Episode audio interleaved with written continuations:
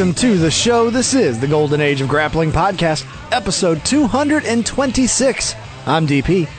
And I'm Tony G. DP this week for the people. A bit of a mixed bag, you might say. Uh, the topic was one, but the shows were separate. It's Austin Walks Out, Yeah. WWE Confidential from June 15th, followed by the Monday Night Raw that took place afterwards on June 17th. So a lot of Austin, how could you do this to us? Um, this is such an interesting little bubble of about a week. because I have heard this discussed by, you know, Pritchard, or whatever, you know, Okay. but, and obviously the backpedaling Yes. doesn't take long to begin. Two days. Like- it's two days. because Well- Raw, he's already doing like a salute to Stone Cold, and thank, we'll, we'll talk more about it. But Yeah, you're, you know, you're, but it's just so funny to think like that you would just go that hard at literally the only person that's probably been more financially successful for your company other than Hulk Hogan in the history of your business. Yeah. So, Yeah. Anyway, Oh, that's the wild and thing that- wacky stuff from a vengeful Vince McMahon. yes, His- And all of that because this is a wrestling review show. Each week, DP and I get together. We discuss an event we agreed to watch the week before. It's the Oprah's Book Club for Wrestling Nerds. For any and all information about the show, links to Twitter, Facebook, YouTube, etc., go to goldenagepodcast.com. And if you feel the need to express yourself further, maybe it's something a little longer or more involved, send us an email at goldenagegrappling at gmail.com. Absolutely. Definitely do that. And of course, if you know you're watching some old wrestling and you think, man, someone needs to talk about this. I want to hear what these guys have to send it to us. We do take requests, especially if they're easily available to watch. Right. We prefer free. But anyway, um, or easy. Relatively free, yeah, because we, all, we we pay for the network, so just know that.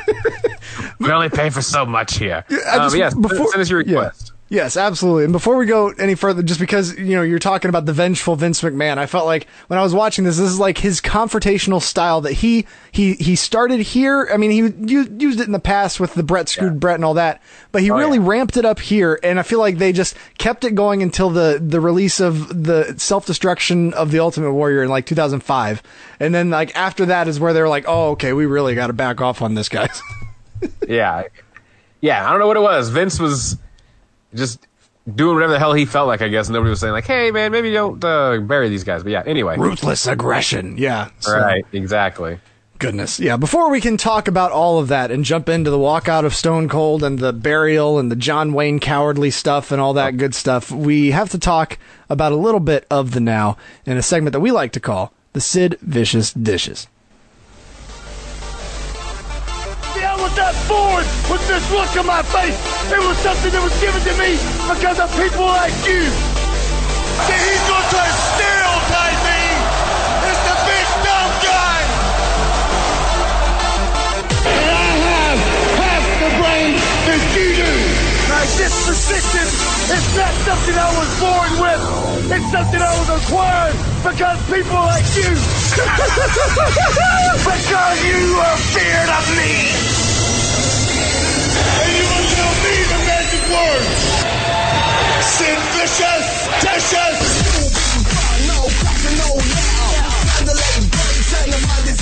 For all the st- skeptics and all the people that have a little bit of.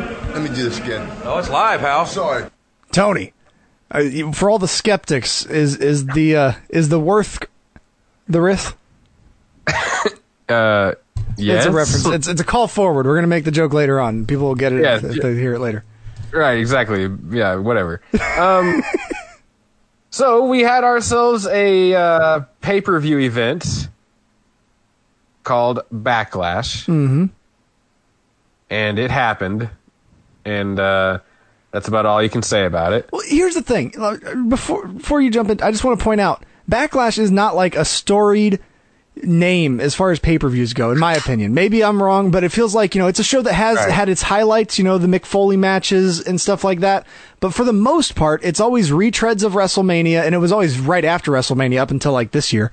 Um and so I don't think that I went in with very high expectations until they started telling me the greatest match ever, but yeah, it, it, I was. It happened, and I don't know that other than if we decide for some reason that it's worthwhile to review it in the you know distant future, that I'll probably Right. ever watch it again. No, it was not good. You know, and I, I you and I had been texting and I just kept thinking like, there's just so many people that aren't on this show. Yeah. You know, you and I talked about you know Daniel Bryan and AJ Styles not having their title match on this show seems kind of weird. Would have mm-hmm. really helped the card overall. Charlotte fighting Asuka, which was a really good match. that was the main event on Raw. you know, was way better than Asuka and Nia Jax going to a double count out on this show. Yeah. So you know, there's just a lot of that. No Seth Rollins, no I Kevin Owens. I mean, we got the Kevin Owens on the pre-show as far as Right. the announcer, but yeah, he didn't have a program or anything. Um, the, Seth Rollins, that's uh, you just like again, like I was like, oh, where Yeah. the fuck was he at? Yeah, no Aleister Black, you know, who they've also been Mm-hmm. putting a lot of you know, momentum behind. Uh, it was just felt it was just odd, you know. Bayley didn't defend her women's championship, so it was just in the tag match, so that felt a little bit, Mm-hmm. you know, like you would have had maybe a little bit more of a more of a women's presence on this show had maybe she not been in that match and had the tag match been with somebody else. yeah, Um, Braun Strowman is just such a weak champion. Like it's just Dude. I've I've been completely shielded from the world of Braun Strowman as champion uh, Right. in these last weeks, and so when I was watching the video of like the promotion for this. And I was like, wait, he's tipping Vans still? Like, this is still part of his gimmick? I didn't realize that they went back to that. But yeah, he's not a great champion. This isn't a great championship program, but I will say that I really enjoyed the uh, the Hey Hey Ho Ho music video. That cracked me up. Miz and Morrison have been wonderful throughout this. You know, it probably shouldn't be in the Universal Championship feud, Yeah. but no, they've been great, and those two together has been a lot of fun, really, since they since Morrison came back. So, um, but yeah, we'll we'll just start at the top here. Um, that women's the women's tag team match, I do think was at the end of the show ended up being one of the better matches on the whole show. Yeah. The Otherwise, I think it's the pre-show match. Yeah, the pre. You're right. The pre-show probably was the best match on the whole card. um, but yeah, Bayley and Sasha retained against Alexa Bliss and Nikki Cross and the Iconics. Um, solid stuff. Man, I still just I can't even with Bayley as a heel. Like it's it just seems so silly. You know what I mean? Yeah. Like it's come to the point now where it's like absurd. Mm-hmm. And it, I don't think that's helping. Like I feel like they're kind of like leaning into that. Like Yeah. let the, the iconics everybody really likes the iconics because they're kind of over the top and funny about it it's like yeah but you guys can't be like the iconics like i don't know I just, I just feel like it's a little bit over the top Okay. and that's only making it worse as far as me buying bayley as a as a heel like i just you know, Yeah. what are you what are you whining about I think you've been the you know I think I never really like bought into into it. So like it's one of those things where I, like just you bringing it up, I was like I didn't even think about Bayley during that or even afterwards. Like even though she was one of the win the winners, I, Right. you know I was thinking about the iconics and the other elements of the match, and I really Yeah. she was just kind of there. Yeah that's a good way to put it She's just so whatever we're gonna get a her against sasha in a feud here soon i'm sure can't wait They'll, never deliver on that. It's never gonna happen. I hope not at this point. Um, another match is like this is on the pay per view. Sheamus beat Jeff Hardy. yeah. My God, I thought this match was never going to end.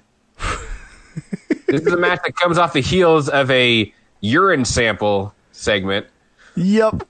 on SmackDown where Jeff Hardy threw a 32 ounce beer mug size cup of piss into the face of Sheamus. And we all had a laugh. Dude, it's one of those things where I sat there and I went, "Am I being hypocritical because I really praised the Adam Page and uh, and Joey Ryan piss angle?" But Well, but man, this is just so Vince McMahon. This is Titus O'Neil Right. puking in the hat. This Right. is you know getting covered in pig slop. It's Well- it's so Vince McMahon, and I know that he loved it, and that's probably why Vin- Pritchard's now in charge of Raw too. But man, it Well, just other- felt like it was just such a. It didn't feel like it was something of of tw- 2020. I didn't expect this to happen or to even see this. I didn't expect the way that they started out the storyline to happen. So well, it's a weird place. Yeah, well, that's what makes it all that much worse, in my opinion, is that this co- this comes after you've started in a place where it was a very serious angle involving a car accident, and Elias had to go to the hospital because Elias is injury prone. I think that poor Oh, guy's not gonna. I don't, I don't think that poor guy's gonna make it. He just keeps getting hurt. But anyway, like. So whatever, and then you try to sell, you know, sell us on this idea of like, oh, it'll be, you know, it's a story for people to learn to get over there, and then you go and you do something wacky with it, you know. It's like, so if you were to make this serious, then make it serious and find a way for Jeff to battle some demons, overcome some odds or whatever, and you know, Mm-hmm. beat his addiction. Because I'm sure that's how Vince, Vince McMahon thinks that kind of thing works. And then you're just healed, right? And then you're not, you don't drink anymore. That's how that, that whole thing works, right? You're, any- but you know, and- but instead, like you went from a, you took a very serious thing, Uh-huh.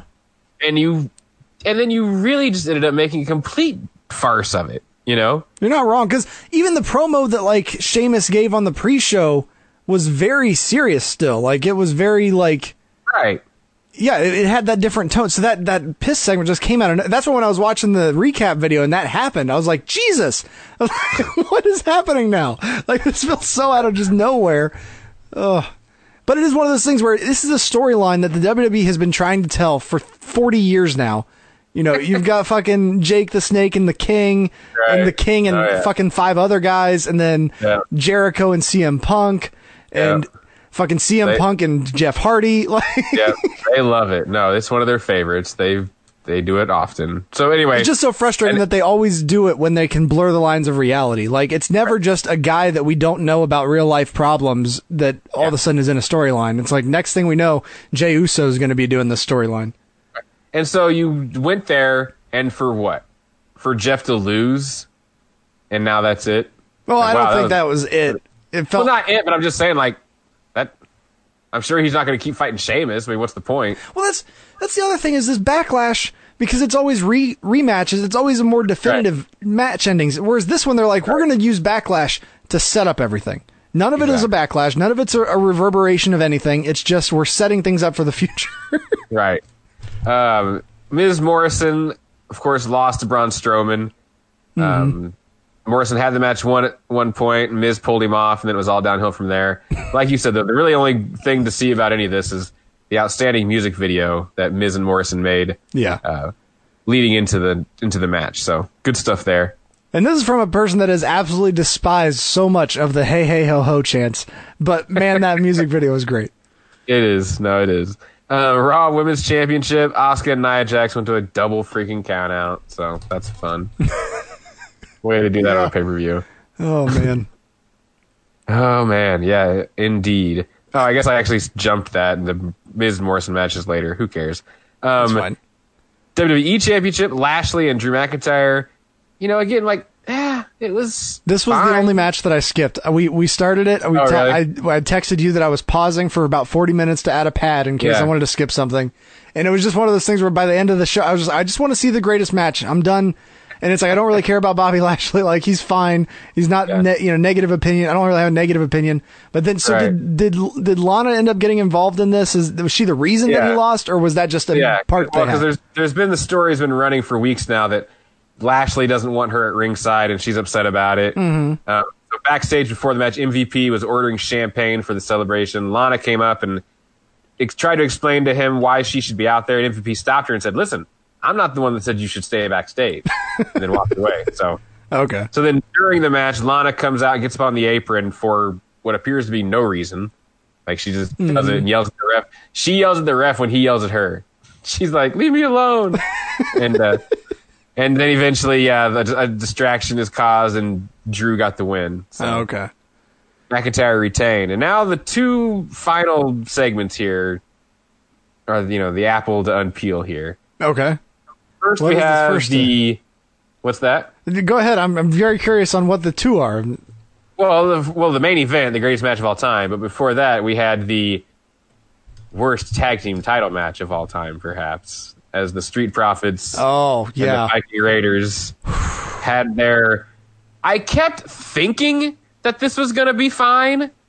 Like, all right, whatever. They're going to start outside. Yeah. They're going to fight to the building, and then they're going to have their match, and that's a fun way to do it Yeah.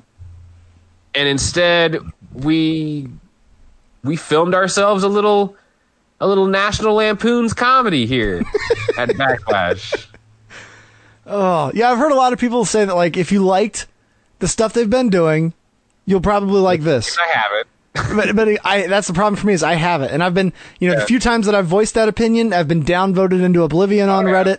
I know like the last week's the go home segment when I was I just posted I was like I don't know about everybody else, but this has just been killing these teams for me. Like I don't care Yeah. about any of this, and and it was just like negative 17 votes or something. I was like, oh, that's disappeared. Um, so yeah, I don't know what everyone else is seeing in this, but I don't see it. And I texted you in the middle of it. I was like, I'm done with this, and I just skipped to the end. you know, it's like I'm not gonna say like I don't know what it was. You know, like yeah, it was fun. I guess. You know, if Did you they like, reveal if who the fuck the big guy was with Tozawa? That's that. That's that. Uh, Am I supposed to know who he is? Malcolm Bivens had been managing him like on the house shows. Okay. Like, his- I can't remember what his name is, but he's huge. He's been in the Yeah. PC for a while. Gotcha. But yeah, I don't know. So yeah, they had the Akira Tozawa. That's the other dude. No one was offended by the Akira Tozawa portrayal. Like that. Nobody else sure. thought that that was a little bit insensitive. Like, I mean, on one hand, yeah, but I mean, it's also a cool here, character. here comes our here comes our Japanese wrestler with his gang of ninjas on motorcycles. when you say it like that, yeah, it's like, oh, when I put it exactly like it was, yes. Uh, but anyway, that I'm not even gonna go. Like, whatever. I don't even have time for that. Yeah. Poor guy. Poor Akira Tozawa. But this stuff, I just, and maybe it's just who he is. I just, and I've said this going back months now. I think Montez Ford is like the guy level of like potential, okay. like face of the company, Montez Ford. Gotcha. and instead he is fucking a a foot out of the grave away from being, you know, like R-Truth or Santino Marella Yeah. or you know, insert comedy gimmick guy here. You know, like Mm-hmm. You're not wrong. you're where you're gonna fall into that pit, man, and Vince thinks you're funny. And guess what? I don't think that's been good for anybody outside of maybe keeping your job Yeah. Mm-hmm. for a decade, like Hornswoggle or something. But it's probably not gonna. I, I don't know. I just I see that guy, and I've seen him tur not you know play the over the top goofy character thing, Mm-hmm. and I think he and I've seen him go nose to nose with Seth Rollins, and I and I could see that being a legitimate Yeah. pay per view quality main event done the right way. And and I just keep seeing this deal with the Street Profits, man, just slip farther and farther down. Like, Yeah, it is. yeah, it's fun. I guess have have your fun. this won't sustain. You know what I mean? Like, I just don't feel like I don't know how long you can maintain that. You know, with the, especially Yeah. the way the characters have been portrayed in the last month or so with the Viking Raiders thing. You know, Yep. No, I I don't. It's I like I said, it, it's killed these teams for me. I was I was a huge fan of the whatever the fuck the Viking Raiders used to be called in New Japan. I can't even remember anymore. But War Machine. yeah, War Machine. I was a huge fan of War Machine. Uh, it was a lot of fun watching that team. Was- When they got into NXT, I was a big fan of them, and then they showed up on Raw, and it was been downhill ever since. Um, and then we've got these two guys, Montez Ford and, and, and you know what, Angelo Dawkins. Angelo Dawkins, the Street Profits here. That again, we thought we were going to be. Know, when they first showed up, it seemed like, oh, these guys, they've got they got ideas for these guys. They're going to push these guys, Right. and then they started doing weekend after weekend update yeah. and it was terrible. And then now this is it's transitioned into this, and it's like it's not gotten any better. It's like why aren't they doing any like just good matches?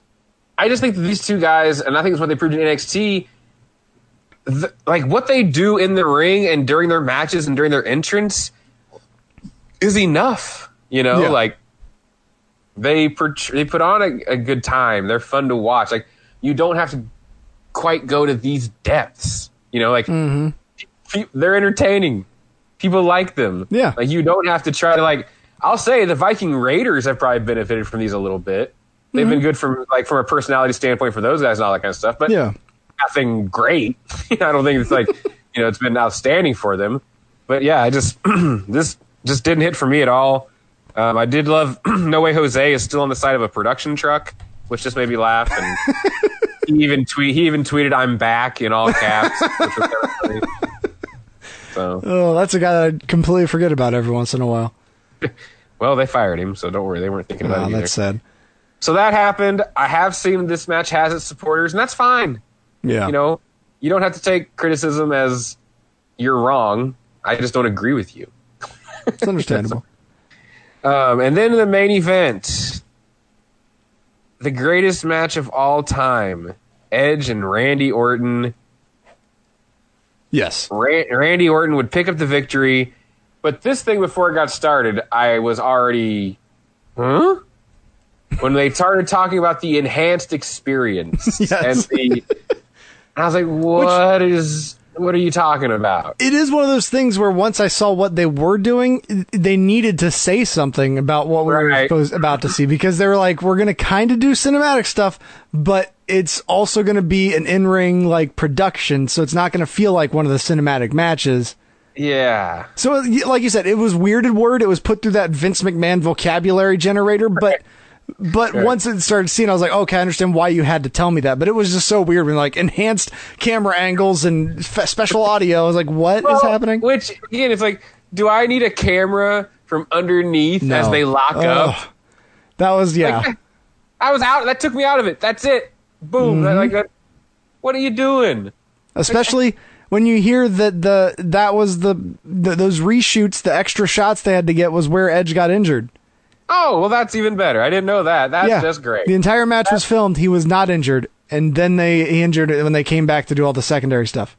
Well, isn't that just fantastic? Well, anyway, so what I'll say the news to here, what I'll say for the match itself Mm-hmm. is it was very good. It was a very good match. But here's the problem that it falls into, and it's the same problem with the WrestleMania match and with some other matches, not just with these two involved, that's happened in this empty arena era. Is it? I just I don't care. You know, it's just hard to enjoy watching it. You know what I mean? Mm-hmm. If I'm strictly looking at this like I'm an Olympic judge, and this is like you know a gymnastics run on points alone, this is a very good match. Like it's, Yeah. there was nothing wrong with it. It told a good story. It was technically sound. The finish, like the the lead up to the finish, was great. I thought that you Yeah. know, that was that was where they finally kind of pulled me back in because I fell Right. I fell off in the middle of it. Oh, but it was. It's just without fans, it's hard to watch these long matches, man. Mm-hmm. Because I don't know. I just I can't. I just lost interest. You know, it was just hard to kind of stay focused on it. So from that standpoint, it's like it was a very good wrestling match, mm-hmm. but it's just it was a victim of the lack of fans. I felt like Yeah. it was just. And- I just found myself not really giving a shit. I think if they would have done it where the enhanced audio, the the added stadium noise that they put in, if that had been more generic and just like crowd excitement and not been like chance like fight forever at the 40 minute mark, like oh yeah. That's that I was just like if you would have just done like regular crowd noise I think because when it was just the crowd noise I would get into it and then the chants would start I'm like fuck these people like get, get back to like I'd send you that text don't fight forever this is the last thing that I want to hear right now like I'm ready for the end of this Stop- match yeah. Stop fighting forever. Like who keeps telling these guys that they need to? Ugh. Anyway, so whatever. The match was, you know, was really good. It was just too long without fans, in my opinion. Yeah. It's not the greatest match of all time. Will never understand what their thinking was behind that entire marketing campaign. Yeah. Like I don't. just say don't something crazy and get people to tune in maybe like but it seems like you know you can only do that once I guess so. Whatever. It was fine. And and Edge tore his tricep, so yeah he's probably gone for months. So that's great. Mm-hmm. Yeah, they said four months on like regular, and so it's like, but with you know his age and stuff, who knows if it'll be anytime before like six, seven months. And at that point, then I'm thinking like, if I'm Edge, and I, you know, I want to be back wrestling. I, I know he loves it. It's it's something that he really enjoys, and he's really happy to be back. But at the same time, like when you start getting these kinds of injuries, then that really affects your home life, and. At that age, you're not going to probably, you know, and heal just as well as you would when you were younger. Mm-hmm. I just I just be curious if he questions even coming back at this point. I know. Yeah. No, it's disappointing. So, yeah. Can we get him away from Randy Orton? Yeah, and the fact that it happened after reshoots Yep. is just that much more frustrating. So, Yes. whatever. So yeah, Yeah. but that was backlash. Um, again, just an odd show with a lot of star power missing. Not Mm-hmm. because they were hurt, just because ah, we didn't book you. Sorry about that. I guess we forgot. Like, whatever. Oh. So yeah, not the best show, but Extreme Rules is on the horizon, and I'm sure it will be the best thing ever. And I'm guessing that Jeff Hardy will have a big role because they went with the Team Extreme colors for the graphic this week this year. I know. I saw you picked up on that. So yeah, the green and purple colors there. Uh, so that's that's the current world of wrestling. But now it's time to head back 18 years ago to June 15th of 2002 for our first show and a couple days later for our second show. So let's rev up the motor and send you back with the four things.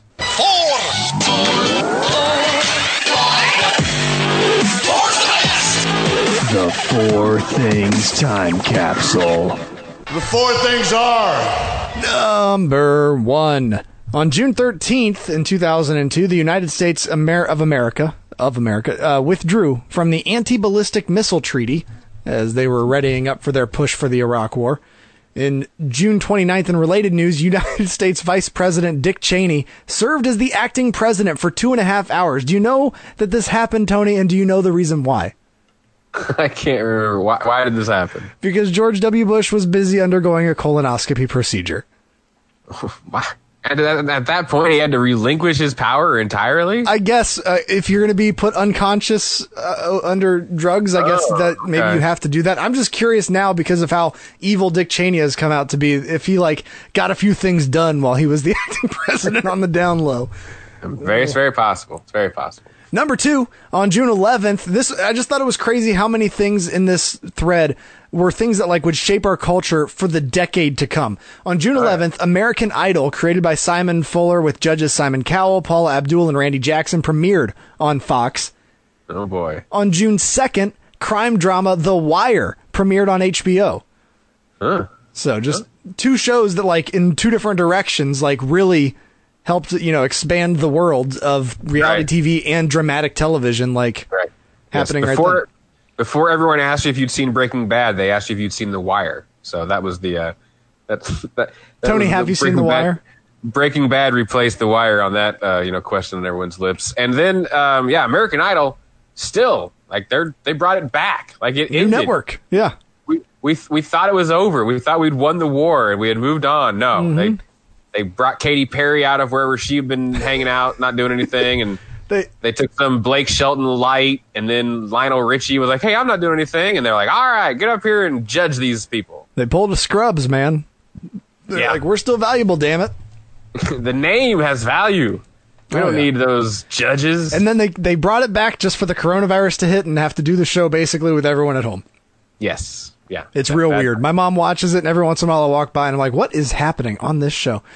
It's a strange time for the American Idol in 2020. They're, they're making do. Number three, now taking a look at the films releasing in American cinemas in the lead up to tonight's show. Normally I only go about a month ahead, but I had to go a full month ahead this time because May 16th, a movie that would just change the way that I myself as a child saw the franchise, Star Wars Episode 2, Attack of the Clones released. Hmm. And after being, you know, just a child that really enjoyed the VHS copies of the original trilogy and had no problems with everything with episode one. I loved Jar Jar Binks as a kid. I loved everything. And now going back and looking at it, I realize that it's not the greatest. But Star Wars episode two was where my, my uh, faith was broken. That was where I was like, oh, they don't know what they're doing anymore.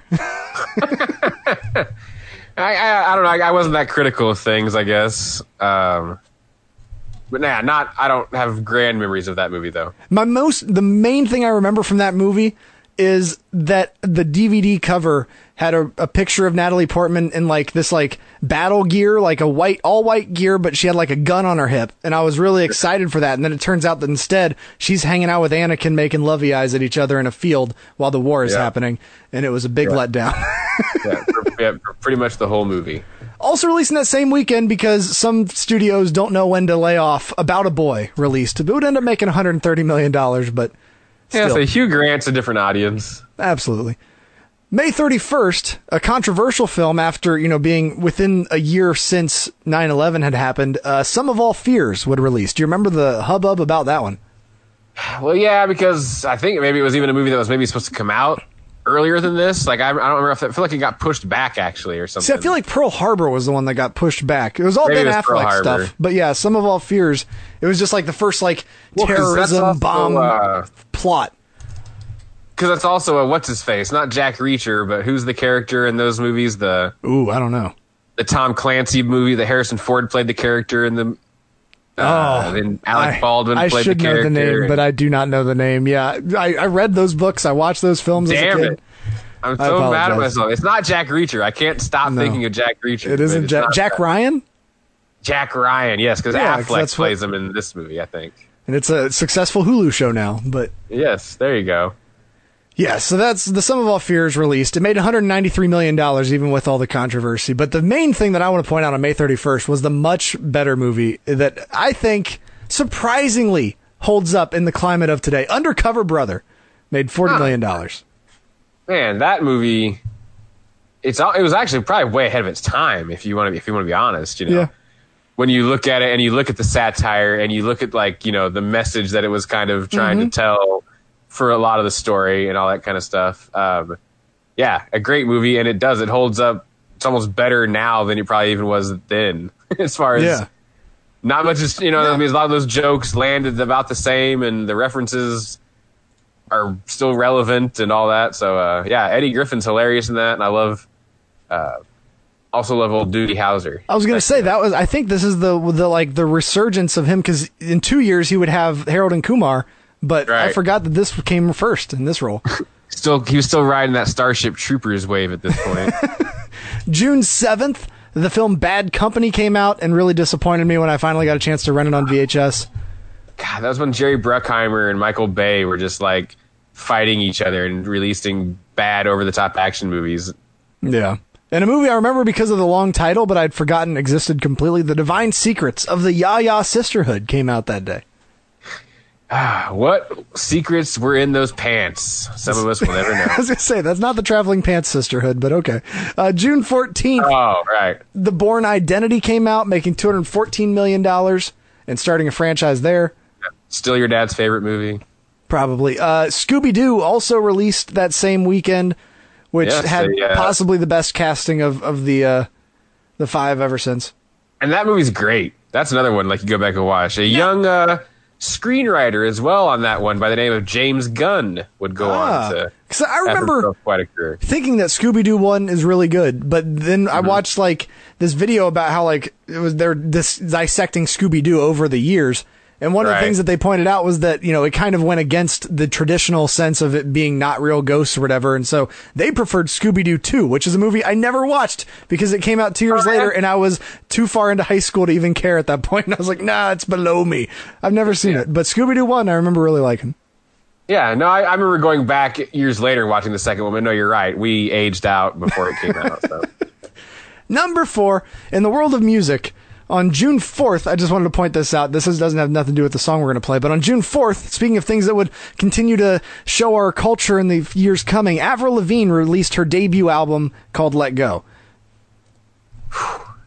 Avril Lavigne, man, like That's a name that is purely aughts. It's purely just the 2000s. It's not the 2012s and onwards. It's just 2000s. She like was the there. only the only confirmation I had of her and the lead singer of Nickelback, Chad Kroeger, that they were even both still alive was like I was listening to a Howard Stern episode and he was like interviewing them about their lives now, and I was just like, oh my god, like you Yeah. feel like those two were in witness protection or something. It's like what happened?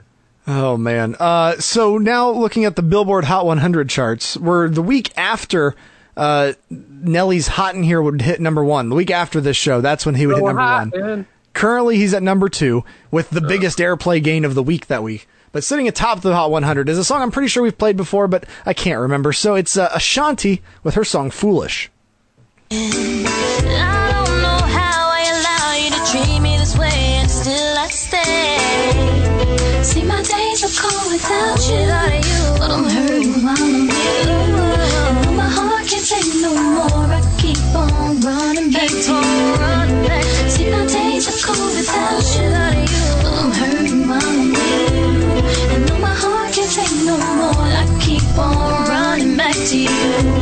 All right, Tony. Now we've kind of revealed through a lot of this show that anytime we hit the the years that we were in high school, I have heard of all of them. But Right. you seem to have been a person that is like, by the time you hit high school, you're like, I've decided on what songs I like, and I'm just going to stick to my genres. Did you know of this song? Have you heard of this song? Oh yeah, like Okay. I, I definitely recognize that song. Um, because I would have probably only been in like eighth or ninth grade when that came out. So. I wasn't. I wasn't. I wasn't. I hadn't completely escaped the top forty radio just yet. Gotcha. So when because when I first read the title of it and the name of the song, I was like, I don't remember this song. But as soon as I heard that do do do do do do do, I was like, Oh, oh, yeah. yep, this song was fucking everywhere. yep. Oh yeah. Exactly. So no, not a bad song at all. So that brings us now to the events of June 15th through the 17th of 2002. Stone Cold's gone, Undertaker's a biker, and we're doing yet another Diva is Fat gimmick. Oh, the Big Show still has hair. So Yeah. that's where we're at in the world of wrestling. Wild and crazy times indeed. But yeah, for those of you out there that aren't familiar with a little show called WWE Confidential, um, in the year 2002 or so, Spike was like, hey, you guys can have like 16 hours of television a week, and we don't care what you fill it with. And so there was a lot of content in these Yeah. Spike TV years. They hadn't And, uh, introduced a thousand ways to die yet, so they had no way to fill Right. all their time. They're like, seriously, we're gonna get the wrestling company, and they're just gonna fill all our time on our new network. Um, but Confidential was the, you know, in response to the dirt sheets and them trying to get out ahead of stories, and oh, okay. you know, something that they really also kind of started to do with their website around this time, where they were much more forthcoming about releases and maybe not the details, but they would at least try to get out in front of the Meltzers of the world and the Wade Kellers and all those types. Um, Now, do you think that the the having defeated WCW allowed them to feel that like they could do that, or do because do you think like if WCW was still around, they would ever have done this?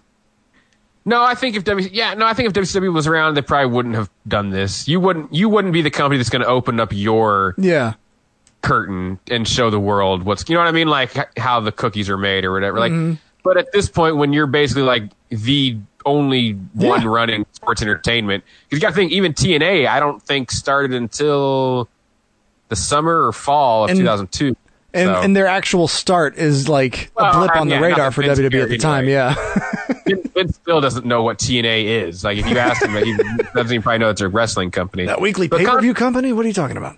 But Confidential was, you know, a show that was going to try to uh, do a little bit better job of humanizing these characters, um, you know, bring their real life stories to the Yeah. fans at home, and uh, and also in situations, especially like this week, um, you know, being as transparent as they can be, as Mm-hmm. nasty as they can be as well, but on a story that everybody else was talking about. You Now- know, this was something that everybody else was going to talk about, so they figured, hey, why not benefit from it ourselves? And now that you've put the context in that this is an answer to the dirt sheets, it makes sense what they did for their first episode. Because when I was first looking at like the list of those first few episodes, I was like, Jesus, like this is all the stuff I don't want to hear anymore about. Yeah. But they they started off with the Montreal Screwjob episode, like that was where they went right away. But you have to think. uh, But you have to think from their standpoint. It's 2020 now. and We've heard this a thousand Yes. times. But you just got Shawn Michaels back in the company at that point. Yeah, You, know, you have to remember he was just he just came back. That makes So you've sense. got you've got Shawn Michaels, and this story has and Bret Hart's out of a job, so yeah, Bret Hart is in Canada. You know, probably grumbling and being upset about something. yeah. And hey, let's let Shawn tell the story. He's never told it. He hasn't talked to anybody. You know, like so I could see them cashing in on that. But yes, with 2020 eyes, you see something like, like oh god, like no, anything, anything, but eh, something that talks about the screw job. It's it's Montreal Screwjob. I can't remember what the second, but like the third episode is the death of WCW, and I was just like, Jesus, like you guys have been doing this for 18 years now. you people love it. Uh, But I am. Yeah. That is one that, like, if we're looking at things to talk about in the future, I would be interested to hear the 2002 version of the death of WCW. What was Vince McMahon saying killed that company back then? Oh, at that point, I'm sure it's just we were the best and they sucked. Their stars came begging for jobs on their knees, and we all we sent them packing. We told Ric Flair to get out of here. We told Goldberg we didn't want none. Yeah, no, I'm sure. Who knows? Goodness. Yeah, so confidential, um, lighthearted most of the time too. You know, every week's not the Austin walks out. This is pretty Mm-hmm. Yeah. unique as far as the show goes, but it is something behind the scenes. If wrestlers were making movies, they would take advantage of it, and you get behind the scenes stuff. Yeah. uh, making appearances. Like it's a show that I remember pretty fondly. lots- there was this, Sorry. Lots of full segments just about divas because they're on camera. Well, they have photo shoots, and why not record them having a photo shoot and ask them Oh. why they like having their picture taken? And in 2002, you're talking about Prime Wild on E network. Like that is what was on television at, at this time of night. Like you got segments of just girls in bikinis getting their pictures taken for no fucking reason. Yeah. hey, that's what they did for a living. Good for them. Um, yeah, because he also had Velocity. I remember Confidential and Velocity. Okay. Like Saturday Saturday nights were good nights. You can tell how much fun I had, but uh, you know, you can watch watch. You know, there was watch Billy Kidman fight Paul London, and or you know, Yeah. Confidential or something. Um, Yeah, so this show is hosted by Mean Gene Okerlund, making his return to the company, which is cool to see. Mm-hmm. And uh, he's you know, What'd you think? Of, hosting. yes. what'd you think of like? Because we're watching like the third or fourth episode, fifth maybe, but Yeah. they've already got so many like just random images of wrestlers doing random things in the intro to this. It's like, did they shoot the entire season and then put it together? Because like we get like an image of Chris Jericho drumming for some reason. I'm like, what is happening in this intro? I'm sure a lot of the segments are in the can. Okay. Yeah, yeah, Gene hosting them is probably what a That's lot of the shooting, you know, what and how you end up putting the shows together or whatever.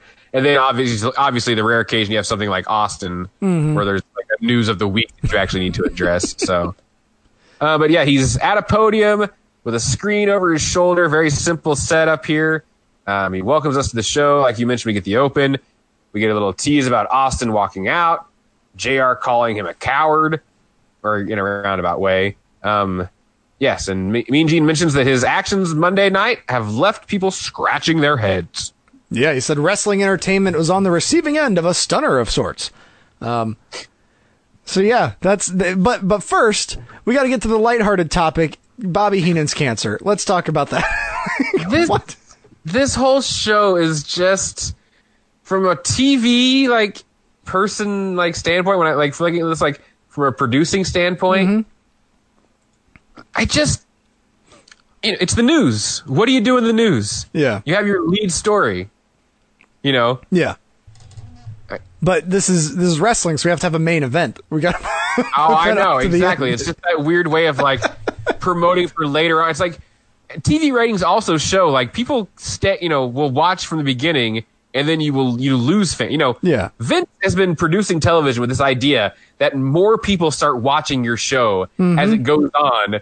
And it's never been proven to be the fa- fact, but No. even here, even here, he's still doing it. Like, stay tuned for that story you actually want to see. It's like, Yeah. no, we just won't watch it, Vince. Like that, the shit doesn't work We've- anymore. We we went to, to school for broadcasting. We learned about like news production. It's the, the Right. reverse pyramid. Like you lead with the biggest thing, and then you assume that people. It's it's very much what Coliseum Home Video has shown us that they've they did Yes. understand that theory, but as far as live to. TV, Vince doesn't believe it at all.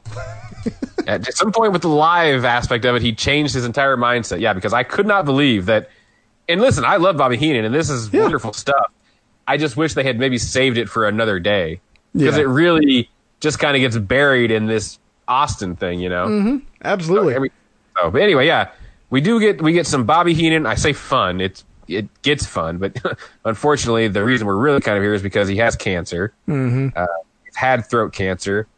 Um, you know, and they Which- they're pretty they're pretty quick to move past the sad. But yeah, go ahead. They ahead. are, but like the way Gene, like because it's Mean Gene and the way that they're producing this, like you know, WWE was on the receiving end of a stunner, and then Right. Bobby Heenan finally got into a situation he can't schmooze his way out of. He's got cancer. Well, Jesus, man. Yeah.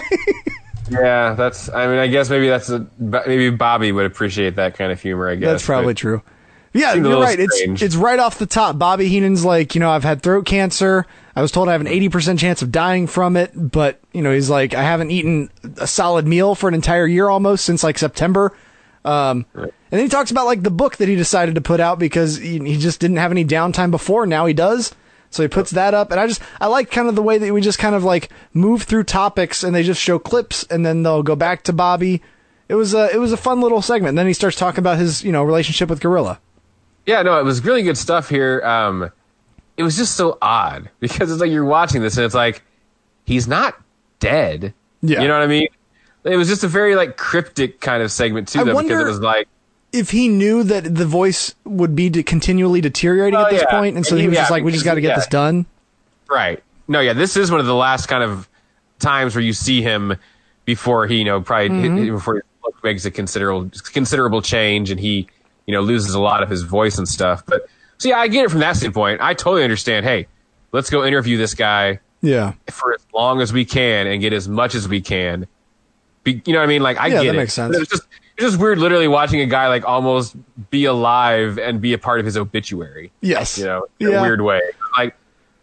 But I get it. In the news world, we do this kind of stuff too. Hey, let's go interview so and so. I won't say any names because we don't know how much longer they're going to be alive. And it's like it's it's sad, but it is true. It happens. Oh, so yeah, we've got like different wrestlers talking about you know things that are great about Bobby Heenan. How you know like Arn Anderson's like Heenan doesn't give you respect. He doesn't just hand it out. So he's like if he says good things about you, that means something.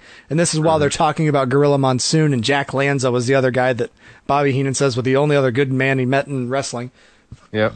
But we get some fun clips here, and uh, this was one of them. Bobby Heenan would always come with something that was off the wall, a statement that you would least expect. I told him not to touch that midget. You never touch a midget. You never know where they've been. You're disgusting. You are completely disgusting. I just love Gorilla's responses. He's so good. I'm telling you, those primetime wrestling are worth going back and watching. They're all a lot of fun. Um, yeah, people would call talking about how funny Bobby was. Um, then mentioning the first time he came to Madison Square Garden, uh, being a part of the first WrestleMania, how integral he was to those, you know, the big boom years there in the mid '80s. Um, we get the Bobby Heenan show, which is another fun clip I like from this stuff where when he's threatening Gorilla, like I'm gonna go do my own show, and you're not gonna be allowed to. Get, just, Gorilla's just okay, okay, fine, go. You Didn't care. I just think it's amazing. In 2002, he then says like, yeah, he's like, we should bring that show back. And he go, looks at the camera and does like the money sign and says network. And I was like, you guys are already talking about the WWE network in 2002. Well, and so because this comes up pretty often on something to wrestle, Prichard talks about that all the time. Like back Really? to the late to like the early '90s, Vince wanted like a channel Oh, okay. or like to have like a. It's always yeah. He's like kind of this network thing has been in a roundabout way something he's thought about for a long time. But Also, interesting bit of trivia. If you're a football fan and you want to just school some people, in the 1988 All Madden team, Bobby Yeah. Heenan is officially listed as the best manager. yeah, it's pretty awesome. He shows the plaque and everything. I was like, that is fucking awesome. Yeah, that is cool. I'd I'd love to have that plaque. Um, yeah, so he talks about going to WCW, making that decision when his daughter uh, began school at Alabama, and also it's been documented that he was just sick of traveling. You know, Yeah. like Yep. just didn't, didn't want to do it. He's like, it was an Um, easy way to collect a paycheck, got health Yeah. insurance, which, of course, we're just after the death of WCW, so they are. He's going to be the most like flippant about it. They're going to want him to be the most flippant about it. Like, don't Yeah. say anything good about it. And of course, this is also the time when he's going to have the least nice to say, things to say about Tony Schiavone. Yeah, Because we've heard that discussed on the Tony Schiavone show, where he's talked about, Yeah. you know, they, ha- they had a bit of a breakdown of miscommunication at the end. Neither man kind of wanted to say anything, and it led to some resentment. But it ended up being okay by the end, I believe, is what Tony said. But I don't know. At least in his opinion. um, yeah, because Prichard had talked about that too on the Bobby Heenan episode that they did. This that was the first time in Bobby Heenan's life that he had health care. That's wild. Yeah. It just makes you. I mean, and he was taking care of his mother, you know, so he had Mm-hmm. to. I mean, he had to do it. So just it's just insane. But I just like thought- when you really ever stop and think about the conditions those WWE guys deal with. Oh yeah, and then he's talking about how like, well, in WCW they never under they wanted me to be an announcer. They didn't understand the character that I was doing, and they show the clip of him just going, "What is going on? Would somebody please tell?" And Tony is playing a perfect straight man, I think, but the way that they framed it with the the lead up and the interaction, it makes it look like Tony's just being a shithead to him the whole time. Yeah. No, and, and you know what show that is? That's that's uh. Can you guess what that is? Do you remember I, what that we've is? watched it because we've played Yeah. that clip, and I cannot remember what it is. Is that the the top of the roof? Yeah, that's Halloween Havoc 1995. Because Bobby Heenan is the only person that's like taking that shit seriously, Mm-hmm. and nobody would like give him anything on it. you know, he's sitting there like playing it as if a man just died, and everyone's just staring at him, and it's like, what is wrong with you people? Like, give me an update. So, yeah, no, it's funny. Uh, I did yeah, like. so- before, I don't want to spend too much time on this, but I loved his line about you know, yeah, once WCW closed and I wasn't working there anymore, I called WWE and they put me on hold for 38 weeks. yeah, exactly. Um, yeah, and then he would have, of course, came back, did the gimmick battle royal at WrestleMania 17, along with uh, Mean Gene Okerlund. oh yeah, And uh, yeah, and that really is that does at this point take you up to his Well- time in the company. So. Yeah, and they like they pulled a fucking like Inception on me. I thought we were back to like current days when it was like Gene and and Heenan like in the back hallway and like the executive office, and it turns out to be a bathroom that Gene set him up. And then suddenly we're like, flash, we're back to the actual current day. I was like, oh, I thought that was going to be the end of that segment, but no, Gene's got a few more things to say. yeah, exactly. Uh, and then again, it's still like, all right, so now we're gonna talk about Austin, right? but wait, there's more. now Gene tosses to a video about Kurt Angle, which again, I'm like, Yeah. this is all like, you couldn't give Kurt his own episode. Like, what are we doing here? Like, Well, I'm curious about this Kurt Angle pa- package because it feels like they went into it probably thinking this would be a main episode, and then they got done. They're like, we don't have enough to talk about. like, yeah, like this dude's family is about as lame as anything we've ever met in our life. Because you, yeah, you're right. Because they interviewed the whole family. It looks like, and Yeah. all they could come away with is this like three minute segment. oh, Because yeah. the thing about someone like Kurt Angle is everything after this is when his life gets interesting. Yes. Like yeah. this man was A machine. about as boring as you could be. Yeah, I mean, he trained, he ate well, he didn't break the law, he was Ran up steep hills. yeah, respectful towards his parents, went to the Olympics, won the gold medal. You know what I mean? Like it's just, it's a nice story. It's not the most interesting story. Yeah, yeah. I mean, it's like you know, I was interested in hearing about his training going leading up to the Olympics, but then Right. the thing that just cracked. So we're we're talking about all this. He's talking about you know his brothers forced him to be tougher. He was an affectionate kid. It gets a little uncomfortable at this point, though. Oh, my dad used to toughen me up quite a bit. We used to play this game called Machine. Remember that? Yeah. He would be a machine, and he'd have a stop button. And if he sta- if he started to hurt me too much, I would press the off button. He would stop. And a couple of times he tied me up in knots, and he would keep going, tell me the stop button wasn't here or wasn't there, until I'd cry and run into you. Ah, such a fun memory, man. Uh, yeah, it's always like kind of sad when you hear the people that have those kinds of stories because Yeah. the moms are also always like that as well. Yeah. Where it's all a big laugh. Like, uh, maybe, but that also is borderline child abuse. I mean, like, as long as it was all fun, I guess Yeah. that's one thing. But uh, yeah, you're right. It was just funny how We established a safe word, and then he would go past the safe word. Didn't exactly. What's the point then? Damn it. Oh yeah, and he talks about how you know he never liked practice, but he knew that it would make him better, so he was always there. Um, he talks Right. about taking on five guys in rotation at practice, and how he'd get half the gym, and the other Yeah. team would do the rest of the other side. Um, That's what I mean about this story. It's like it is as uninteresting. You know what I mean? Like it's would just you, being that you're from a TV sp- standpoint, Tony, if you Right. were making this graphic, you're making this package, would you say, okay, your dad died falling off of a construction at a building? Let's go stand in front of that building while we talk about it. Yeah. Where did he fall exactly? Could you point to the spot where his body was limp and dying? Is there any blood that's still on the ground? No, that's yeah, it's. Uh, I mean, no, I could, but I could also see like because I also come from a family of iron workers, Okay. and so there's a lot of pride in buildings that my grandfather was a part of that are now, you know, the big build, biggest buildings in the city. So I get that from him saying like, yeah, my dad helped build that. It's like where it's it'd be nice that you basically have like a memorial you can go That's true. look at. But it's also kind of fucked up that it's like, oh, and that one he died building that right there. No, you're not wrong. It is kind of weird, but you know, people are all handle that stuff differently, and Mm-hmm. like you know, I don't, you know, so who are we to judge? But no, on one hand, the one building is like, oh, that's sweet, and he's like, oh, and that one behind it, yeah, you can't really see it. Yeah, that one, he died. That's the one he died. Oh, okay, that, that that's such a hard Oh. right turn. Yeah, yeah, yep, definitely. He put in 283 hours in one month training for the Olympics. That was his big thing that he was excited about. I mean, listen, in the scale of people that like we should give a shit about, maybe Olympic athletes are, da- are near the bottom of the list. But it is one of those things again in the midst of this pandemic, like, oh, the Olympics, they'll do it next year. Like Yeah. they'll be fine. It's like I know you don't care out there, really, people, but that's one thing that I I listened to a whole interview about how basically these people are having to stop and then start over Yeah, you know, kind of like building their bodies up to a certain level. And then after they go and do it a year out of the ordinary, then they have to prepare on a year less mm-hmm. for, the, for the next. You know what I mean? So there's just, Yeah. I know that doesn't matter to a lot of people out there, but that was something that I just found interesting. And when he talked about the amount of time he put into this, it's like, and imagine you know, a month before you're about to go do it, they're like, "Hey, it's canceled." Like, Yeah. What do you do? Like, I mean, I couldn't even imagine. You know what I mean? Like that, I that would just be devastating. You're not wrong there. Uh, but the thing that I think is hilarious about this, so we get the three minute package, and the most interesting topic, how he went from gold medalist to being a good wrestler, is like a single sentence. He just goes, and you know, I love my life now. I love my work. It's great, and that's the end. I was like, that was where I wanted. To, that's all the stuff I wanted to hear about. What are you talking about? Why are we leaving now? The other thing about this is, I feel like this is the first ten minutes of like the Kurt Angle VHS documentary that probably came out in like 2000.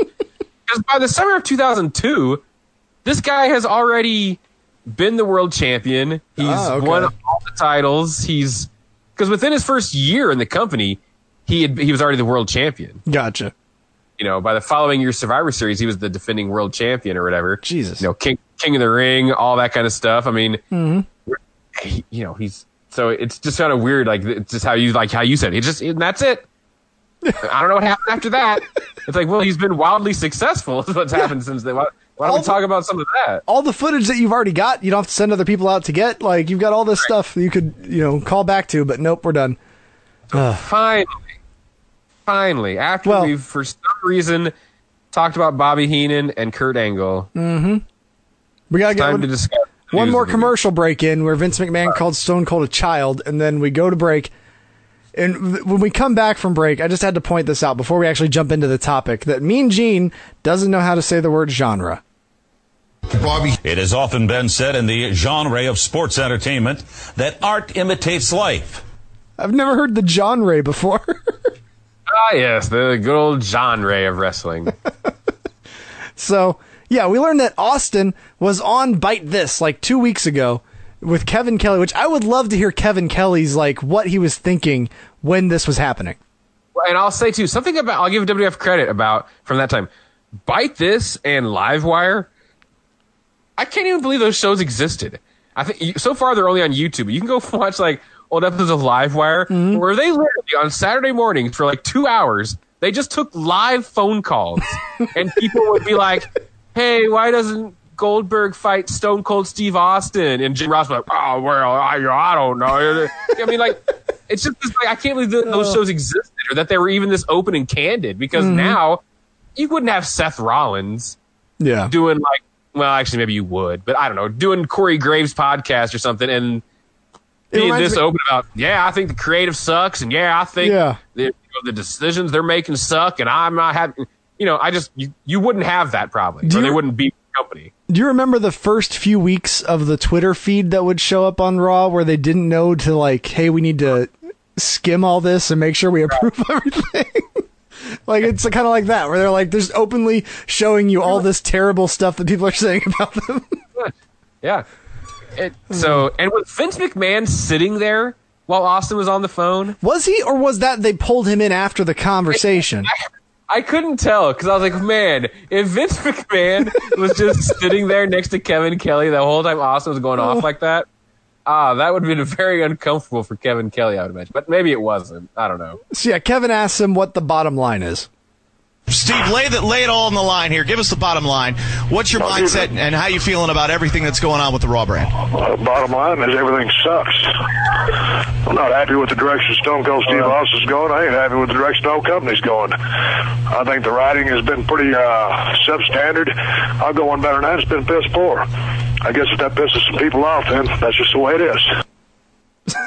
And he just keeps going with like creative bullshit. I didn't like it before Mania, didn't like it after Mania. Yeah. Well, and this has been discussed, you know, in various formats and places, but this goes back to the WrestleMania 18 match that he had with Scott Hall. Oh.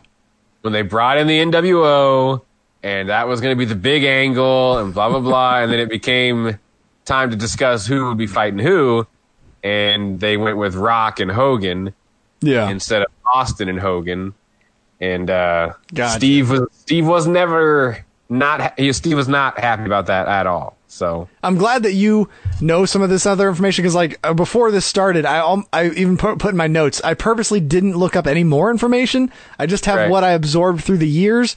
So it's Yeah. like some of this stuff I'm going to need you to help fill it out. So I'm glad that you know that information. Um, Yeah. So yeah, but that's that's so he he's been pissed for basically all of 2002. Yeah. So that that was two weeks ago, and I don't know if it was one week ago when they got Vince's response, or if it was that same night. But Vince refused to let creative take the blame, saying, "Well, next, you know, next week Stone Cold, he's you know Stone Cold's a great athlete. He should be able to run with anything he's given." But then he also like kind of goes like both ways, where he's like, "But I do understand where he could be upset." Yeah, well, and because so the WrestleMania stuff's what had him, you know, he wasn't happy about any of that. Mm-hmm. But the thing that he flat out refused to do on that episode of Raw was lose to Brock Lesnar in a King of the Ring qualifying match. I wondered if it was connected to the next big thing and how they were pushing him right now. Yes, he was going to. I don't know what the circumstances were. I, again, I feel like we were Prichard saying it was going to be everything but the kitchen sink Mm-hmm. as far as Austin losing that match. Oh, You know, it okay. wasn't- now maybe that's not true. Who knows? like- you know, he's a professional liar. Let's just all say it. But So was was was Booker T like? Did they when Austin walked out? Was that the like? Did they decide to eject Booker from the NWO, or was that already planned? I'm just curious, like how this all because that kind of worked out perfectly for that storyline. I don't know if that was already the plan or not. But I, it does seem that that would be a good pivot because that it does feel like may have been in response to Austin um, walking out like he did. But yeah, that's Austin was pissed. Then he was pissed about the Lesnar thing, and uh, the Eddie Guerrero feud was is also a, one of the big you know victims Gotcha. of all this. Oh yeah, for sure. So then we flash to this week's Raw where Ric Flair announced that Stone Cold didn't show up. Vince gets his infamous line of he took his ball and he went home, and obviously I'm pissed off. so we get that, and then we go to just the man that I feel like he was just torn between two worlds here, Jim Ross, who is now- sitting here talking, and I feel like Vince is behind the camera, just like, be meaner, say it Yeah. meaner. Uh, because if you well, Jim Ross is also really put in a tough spot because it's his best friend. Mm-hmm. But Jim is also Jim is good old Jr. But behind the scenes, Jim is head of talent, Mm-hmm.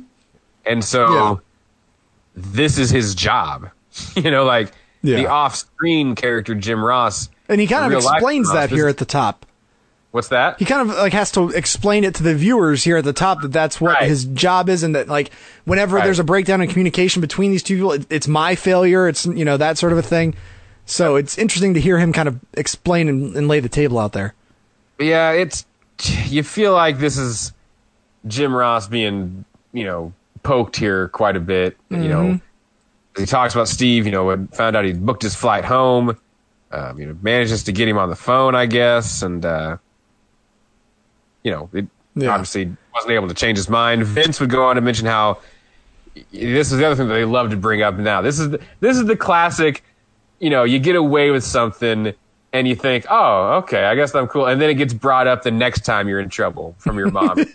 yes, because now they want to run the story about Austin not showing up for two weeks after WrestleMania, Yeah, which Yep. they wouldn't confirm before. You know, now all of a sudden, you know, that's the big, that's the biggest sin there is. You know, just not showing up. I also always love. I always hate how nobody loves to do this more than the WWE and Vince McMahon. The whole, well, you know, and at the end of the day, it's really the fans. The Yep. fans are really the ones that, that suffer. You know, but you know that that that that little kid that he came in his Steve Austin shirt and he he he, he wanted to be Stone Cold with Daddy, and he, and then and then he, he he just didn't show up. That'd be Yep. like John Wayne not showing up. I mean, it's just Oh. Yeah, we're intercutting this with all these shots they've taken of, of Steve Austin where he just looks a little bored backstage, and they're just like cutting those directly to like any line about him being burned out or anything about Vince talking about, you know, I can understand being burned out, but you know, you just you don't you don't punish the fans that way. The biggest line that they toe that I am just sh- shocked is they all but come right out and talk about him being a drug addict at this time. Oh, okay, because they do mention that like, Like Stone. they, don't, they don't quite want to say it. And Yeah. Jim gets into a very like you know, and I know sometimes maybe you're dealing with a little something. You gotta just like they go very roundabout, and they use those shots when he is probably messed up on something. Yeah. You know, he's like, because admittedly, and he's talked about this is a bad time in Steve Oh yeah, life. yeah. This is domestic violence. Well, that's what he's like because Jim Ross even says something about like you know he went through all this tough stuff. He you know he had you know he had this horrible divorce and he calls it a horrible divorce and all this Well, other the- stuff. The, Deborah stuff happens around this time. When he's, Okay. But th- but then like Jim Ross frames it as if you're tough enough to get through that, what the fuck? Why are you leaving now? Like that's how that's the way that they lay it out, and it's like th- that stuff's cumulative, man. You've also been working 305 days a year while all that stuff is going on, while you're doing drug. That's going to antagonize that. I'm not trying to say Steve Austin was fully in the right or anything like that, but the way they frame it here is just so, uh, you know, it's it, they're they're purposely making him look as bad as possible. Well, and the one line I have, I do have here about really when they're kind of trying to basically call him a drug addict without saying it, Jr. says things, or no, no, where does he say it? Um, oh, I just had it. Now I lost. things will it. be written. And he's talking about Yeah. like the dirt sheets. He's like, things are going to be written, but all that's Real- false. Don't listen Yeah. to the press or Stone Cold when he speaks with anybody. Just believe our narrative. Oh no, it's Jr. says the real issues will be revealed one day, Ah, okay. And, and that's around a time when he was kind of insinuating the you now, know. I took that as the real issues being that like eventually, you know, it's going to get out that he just didn't want to lose to Brock Lesnar, but we can't fully say that it's about losing to someone here. See, I didn't even realize the fact that it could be the the drug aspect thing that they're also towing the line here. I just felt like that was what they were trying to. They were trying to push and be. promote him as a person in a troubled relationship that's going through a drug addiction, without saying Makes sense. This person's having marriage problems and he's a drug addict. Like is what I felt like they were trying to excuse themselves of because that would be the easy thing to do. Yeah. And I don't know why they wouldn't do it. Why wouldn't you just come out and say, "Yeah, Steve wouldn't lose to Brock Lesnar." In our business, we call that, you know, I mean, if you Mhm. want to like peel back the curtain, peel it back, and Yeah. be honest. Instead, I kind of felt like they were trying to create a narrative about, you know, this Steve Austin that they don't know anymore, that they've that's lost touch with reality. And Yeah, because like Stone isn't, isn't who he used to be. Jim Ross at one point talks about, you know, you know, they used to have a lot of, they had an open conversation. If there was something wrong, he would come talk to them. And then the last few months, I don't know what happened. He just won't talk, you know. Um, so yeah, Ross is, is talking. And uh, here's one of my favorite Jim Rossisms. And I'm not big on psychologists and getting on the couch time, and I got to have a sabbatical, and I got to have quiet time, and all that. bull. You got a man's a man.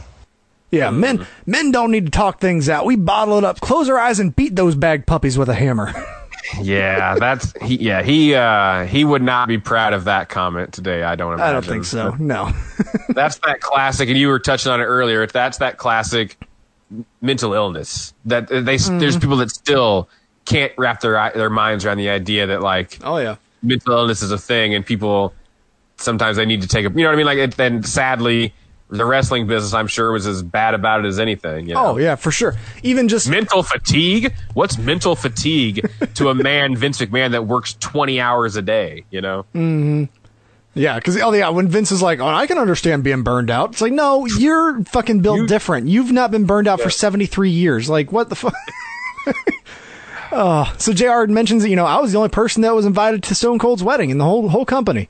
And it's like, well, that should be a, a red flag that he's you know not having a good time if he's not inviting anybody else from the goddamn place he works. Yeah, when he said that, and now I'm imagining that's probably the Deborah wedding. Okay. Which I'm thinking would have happened in like 2000, late 2000 or something. I don't know. Gotcha.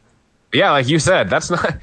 I don't know how great of a thing that is to think that you didn't invite anybody you work with except for Jim Ross. Like, Yeah. Doesn't say a lot about how you feel about your coworkers. And then Ross you, breaks kayfabe. This isn't my character talking. This isn't good old Jr. This is Jim Ross, the head of talent relations and the best friend. But he says, you know, I I've dealt with a lot of shit. I kissed a man's ass. Uh, got pig shit covered on me. I still came to work. That's what work's about. That's what we do here. It's like you're not making a great case. like, yeah, you you just let Vince McMahon ruin your life and run you into the ground. That's just how this job works. I just also love Vince has such a creative way of like pretending like he's putting the blame on, on himself at the beginning of a of a state Oh, yeah. sentence, and then suddenly just turning it. To, I just can't believe he did what he did. Um, I always feel that, you know, that I have failed when something like this happens. Because I always thought that I went the extra mile for Stone Cold. Uh, you know, more than anyone perhaps I've ever worked with. I always thought that, that, that I'd been over backwards for him. And, and this hurts. But he did what he did. Oh, I know that music's so bad. yeah, Vince. The third segment when they come back is when Vince really starts landing in heavy. Oh, talking yeah. about Yep. you know talking about making this into a positive, and this is a time for new stars to rise to the top. And hmm uh, and this is when he starts calling him Steve Williams instead of Stone Cold or Steve Austin. Yeah, JR says this will create opportunity and fans will be the benefactors, which we all know how well 2002 went from that standpoint. So Yeah. Yep. I hope they- Steve Williams will you be fine. And uh, yeah, th- by the way, when they went to break before that last segment, they totally like r- broke every rule of television where they had a question and then they closed the door. They said, you know, is there a chance the Stone Cold's going to be back? And then they showed us Vince saying, nope, no chance. The door is not open. And then they went to break. I was like, you just gave me all the information. I don't need to stick around anymore. I know I was really surprised they did that. Yeah, because Vince does. He says the door isn't open for him to return due to a responsibility, and you'll note his listing here to stockholders was the Yes. first thing he says. Then it was to the fans. Yes. Says he can't trust him to come back, and they Jr. says I don't think we can trust him now. He won't walk out again. Mm-hmm. And at this point, it's just like, man, this is what a smear job. Like, no wonder because if you've ever heard Austin on his podcast talk about how pissed this made, I mean, I can imagine. oh, he was so fucking pissed about this, man. Yeah. And then you have, and then what happens at the end of Raw that we'll get to? Oh, Austin was pissed. So yeah, you mentioned like Jim Ross here, and this is the, the the statement that I thought felt the most like they poked him until he finally oh, said Oh, it. I was physically sick over the situation. To me, he was he was John Wayne. He never retreated. He never backed down. He always moved forward. And it's just he says it's guts to stick out all this horrendous personal stuff. He overcame all that just to go home now. He, it's like John Wayne became a coward. Jesus. Oh man. And then straight up says that Stone Cold won't be back on Raw again. Yeah, I'll be there. Stone Cold won't be there on Raw. And these sons of bitches, we'll get there. But oh, these dirty sons of But bitches. you you do all this, and you know Yeah. how we go to break for our final segment. Stick around, folks. Coming up, some funny Bobby Heenan scenes. yeah, literally, we come back because for some weird reason, and uh, yeah, we get the All American Wrestling clip of him and Bobby hitchhiking, and then a best of Bobby video. And uh, I did love the when Gene got him with the whole like getting him Mhm. into the executive offices. Yeah. Oh, yeah, he's like, oh, yeah, just let me give me that. It won't do anything wrong. And then he, you know, walked him into the women's restroom, and a lady screamed. that was the inception moment. Where I was like, wait, what? Were, I thought this was the current. I Oh, thought this was new information. When did this happen? What show was this on? yeah. So yeah, funny stuff, but again, just so weird from a producing standpoint. Like Mhm. I don't know. Hey, Steve Austin sucks. Hey, here's some Bobby and Heenan being funny. One one clip that we do need to seek out at some point was they have Yeah. a clip in the middle of this of Bobby Heenan and Lord Alfred Hayes doing a cooking segment. I'm guessing it's from Tuesday Night Titans, but it looked like it went prime time. horrible and it looked like a lot of fun. Yeah, we'll have to find that. And I love this too. All, all this heavy content. Bobby Heenan has cancer. Steve Austin sucks. Next week, we're gonna get to know Stacy Keibler. oh my god, yes. It's like that's your tease. Like maybe you should have held the Kurt Angle package for next week, guys. Like, Yep. No, they knew what like, they were hey, selling, out- dude. Right, and not hey, check out Stacy Keibler's like beach photo shoot. Yeah. No, no, no. Like I, I think we're just gonna learn about the past of Stacy Keibler. Up close and personal with Stacy Keibler next Yeah. week. Yeah. Ah, what a wild place. Con- I'm very interested to check out more of the world of Confidential. Obviously, this one's a little bit different, being that it was like a breaking news seg- situation. Yeah, but yeah. Don't get your hopes. It's, it, it's probably never this good again. I'll just tell you that. Oh goodness. So that is confidential, but now we go two more days into the future. They they put this out. Obviously, it was produced throughout the week, but it it, it aired on the fifteenth, and then on the seventeenth we got to have another Raw. So I thought it'd be interesting to you know just see where they pivoted to, what happened next. Um, Yep. So that's where we're headed, Tony, to WWE Raw from June seventeenth. Yes, to racist Shawn Michaels. Um, we open we opened with what happened last week, and this segment, the whole time this segment's happening, I'm just going under my breath, going, "Don't kick Booker T. Don't kick." Because Shawn, this whole thing is something stands out in the NWO, and. I was like, oh god. I immediately was like, it's probably going to be Booker T, but I hope it's not Booker T. And he gets he gets in the Big Show's face, and I don't know, says he likes him though because he's big or something. Um, literally calls out X Pac on his real life problems, uh, talking about his lack of focus. Mhm. Uh, so that he'd team with him any day. That's why Sean Waltman went through so many bad years, you guys. The, nobody was worse enablers than the Kliq when it came to Sean Waltman. But anyway, that's a story for another day because that's how they all treated him. Ah, you'll be fine. Just hang out with us. um, and then he just kicks Booker T in the face Yeah. and says he was trying to steal the spotlight. What proof or past indiscretions are there to call to this? There aren't any. I think it's more Well, of what you yeah. guessed talking about Austin is that it was like, uh, Austin's gone. We probably better fucking put the rocket on a baby face. What do you say about Booker T? That might be the case. Because yeah, what what we'll come to learn is that they, they say that the reason he tries to steal the spotlight is the spinneroonie. They don't like the spinneroonie. That's the reason he got kicked out of the NWO. And Sean's even sarcastic about his dancing. You know what I mean? Like, Mhm. you know, what, what kind of a person, you know, would dance around like that in an arena? Obviously, he Yeah. does all the time. So, Yep. so it was like tongue in cheek. This is also why, because here's the thing about this NWO. If you just take out all your context and all the things you know about all of this Mm-hmm. and look at a stable that is Shawn Michaels, let's say Hall kept it together. Shawn Michaels, the Outsiders, Mm-hmm. X Pac, Big Show, and even throw in a Booker T wild card as an NWO. Like before I tell you any other thing that's going to happen, I, I think that's a good group. Oh, you're not wrong. No. I think I like the group. I like the pairing. I love the idea of Shawn Michaels fulfilling that dirt sheet prophecy conspiracy theory from the mm-hmm. mid 90s that he was going to go to WCW to join Hall and Nash and think about what that would have done to the wrestling world. The thing about the NWO and why the NWO worked was they weren't just there, you know, they weren't Los Boricuas.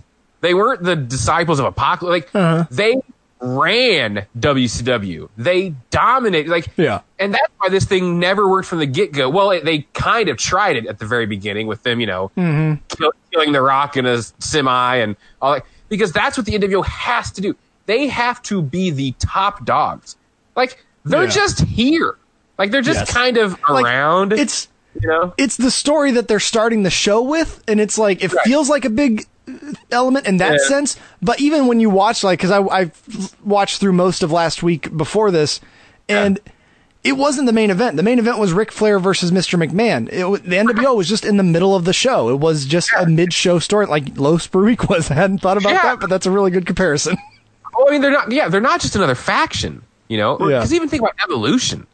You know, if Mhm. there had been a second evolution, and I don't know, Randy Orton was the leader, and it had. Oh well, I guess that thing would have been called Legacy. Let's say, let's say Legacy had just been called Evolution, Yeah, but they didn't dominate Raw. They weren't the champions of everything. Like you would have been like, ah, well, why, why'd you guys even bother? Like, if, Yeah. you know, because otherwise you're just a nice little faction on the show, and that's not what the NWO needs to be. I mean, Vince McMahon. I'll never forget the night I was watching because I did pop because I was a nerd or whatever. Mhm. But sitting there talking about how he's gonna tear it down. I'm gonna Yeah. kill it from the inside, you know. And he turns around and you reveal that NWO logo. I mean, that was one of the biggest holy shit moments in the history of like wrestling for me. Well, like, yeah. I was like, the NWO is gonna be in the, you know, Yeah. like I was mind blown. And so, but they just they didn't. Again, Vince didn't create it. So what does he do to things that he didn't create? He's, he pisses all over them. He kills them. Pretty much, yeah. So that's that's our intro to the show, and then we actually get you know the greatest intro theme of all time for Raw with "Get the guns, get the drugs," and and play that fucking music. You're gonna make me have to like argue against Union Underground, and I'm not saying that this isn't in the top five. Yeah, I'll just keep it in the background. Oh, okay. I'm just telling you though, dude, it's so hard to beat that first the first time that you get anything other than the you know, when, they yeah. finally, when you finally get the you know too much war and not enough sky like ah, and the fucking flames and like the video that goes along with it that's such a that's such a badass open but this is also i mean this was this might have been the next one honestly Really? Did Like- they not have something in between there?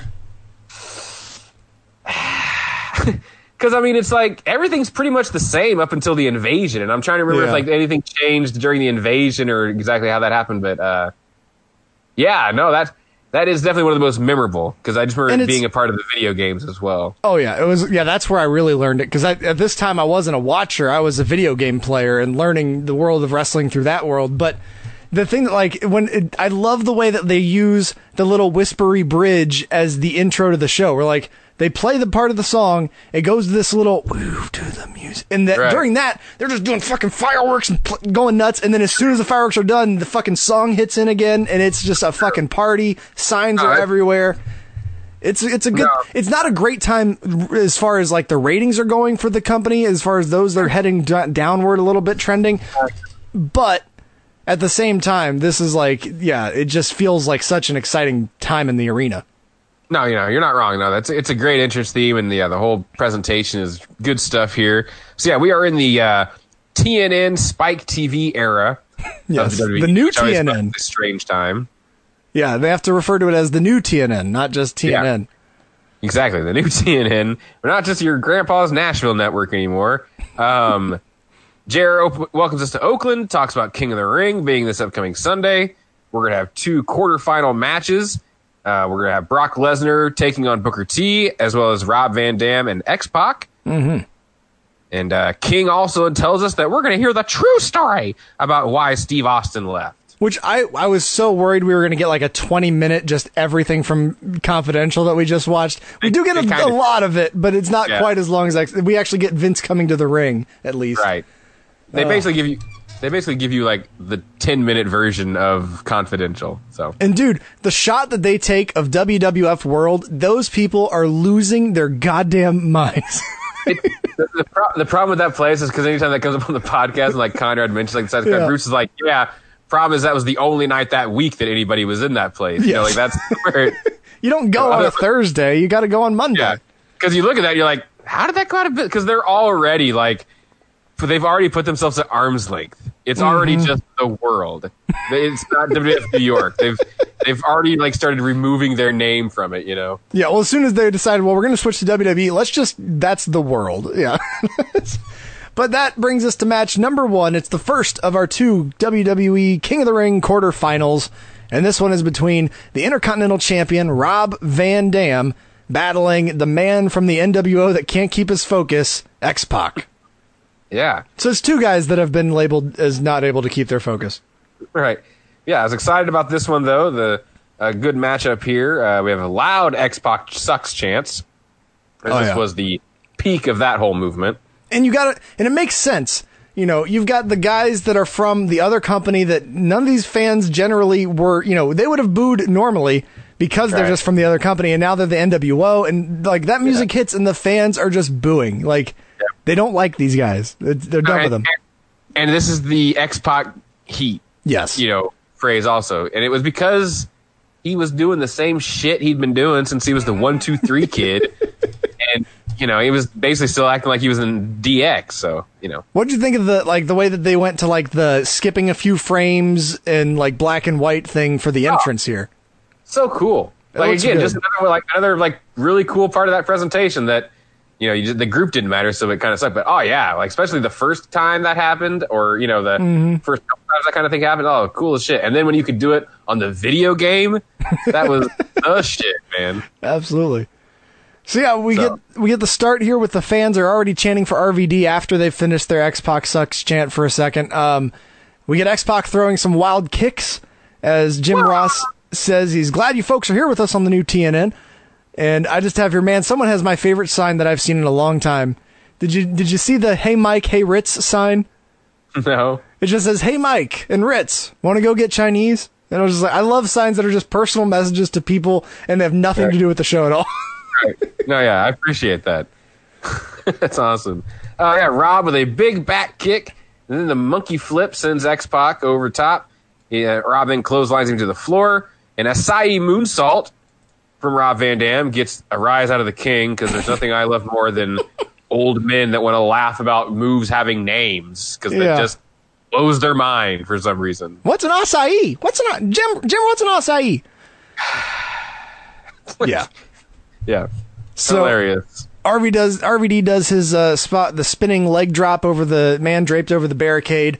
And did you notice the fan that like he draped him in front of was just refusing to back his chair up? Like he was trying to stay, like he was doing one of those like, oh no, he's gonna kick me, but he didn't move at all. He just stayed there. Right. I I mean, you hope he's a plant. He probably isn't, but it's just like, how obnoxious is that? Like you're you literally want to get hit, don't you? Yeah. Like you're trying to sue them or something. I got yeah, that, that would piss me off, man. Um, X Pac would miss a slingshot flip, and Rob would follow that up by hitting a standing moonsault for a two count.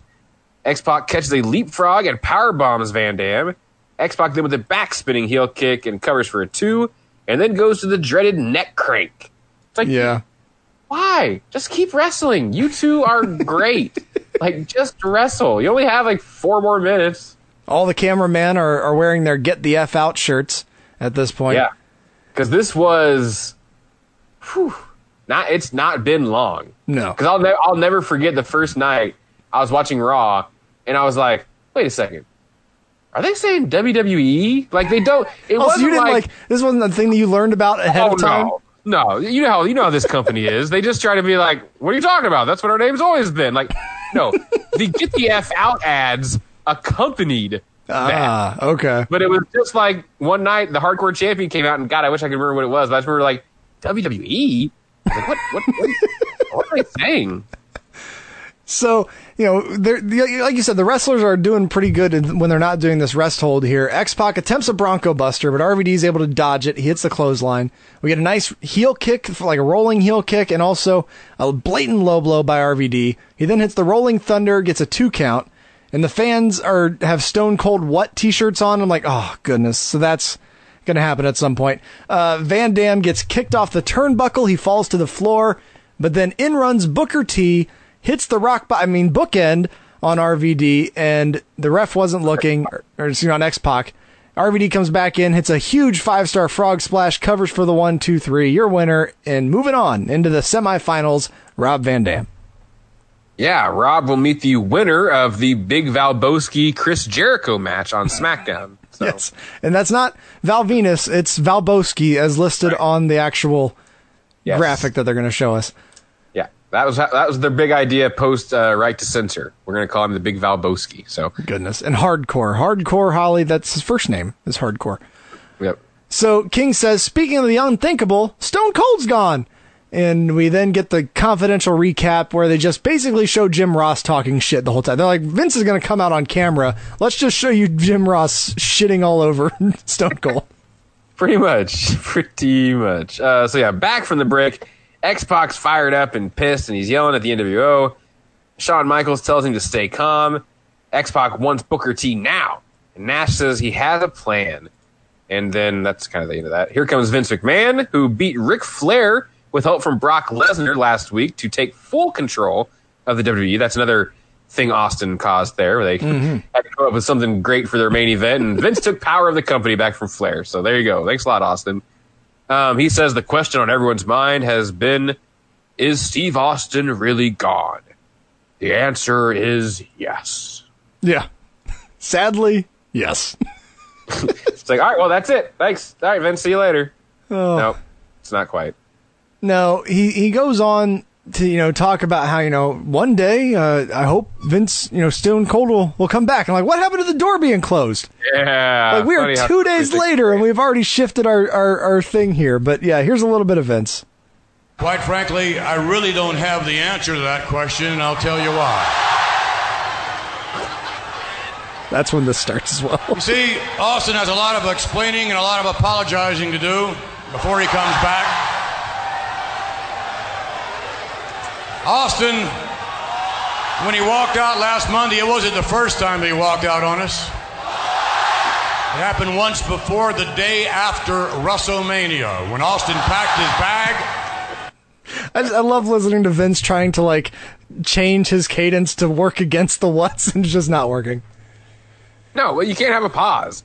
That's why Yeah. the what chant is so terrible with wrestling because it exposed that every wrestler cuts a promo the exact same way.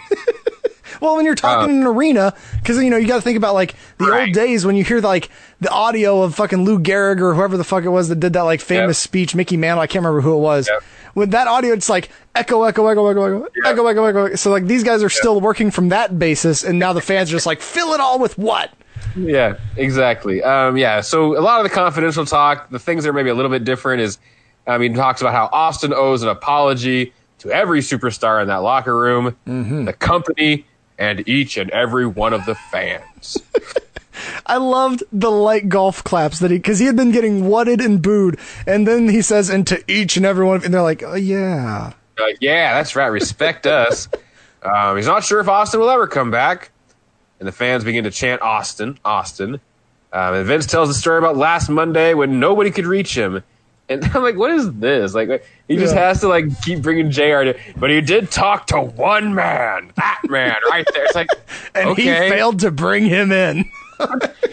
Pretty much, I feel like what's going on is like behind closed doors, Vince is just constantly screaming at Jim Ross and telling him Oh. that this is all his fault. He's like, "I've got Johnny Ace on the line. He's coming." Like, Yeah, that's probably not. Yeah, this this is probably what maybe led to Jim. But yeah, anyway, so he brings Jr. back into it for some reason. Um, but now again, he goes into that we must move on and develop new stars. And the winner of the King of the Ring Sunday will face the champion at SummerSlam, which we all know. You know they're honest about that. Brock Lesnar is on his way, fast track to be a Oh, yeah. a big deal. Um, he this is says where- he should. Yeah, go ahead. this is where he like changes his tune. Like we're gonna, Yeah. you know, we've, we've got the rah rah speech about you know the champs, and we're gonna new develop stars, and it feels a little bit like the new generation talk from years ago, and then the attitude talk. Um, Yeah. but then he switches gears, and now it's time to talk about how you know, but Austin, he'll never be forgotten. And what Stone Cold did in this company, was fantastic. And I'm sure in Steve's heart, he wishes the wrest- wrestlers well. He wishes you well, and he even wishes our company well. I was like, dude, who are, where are you talking for Steve Austin now? All of a sudden,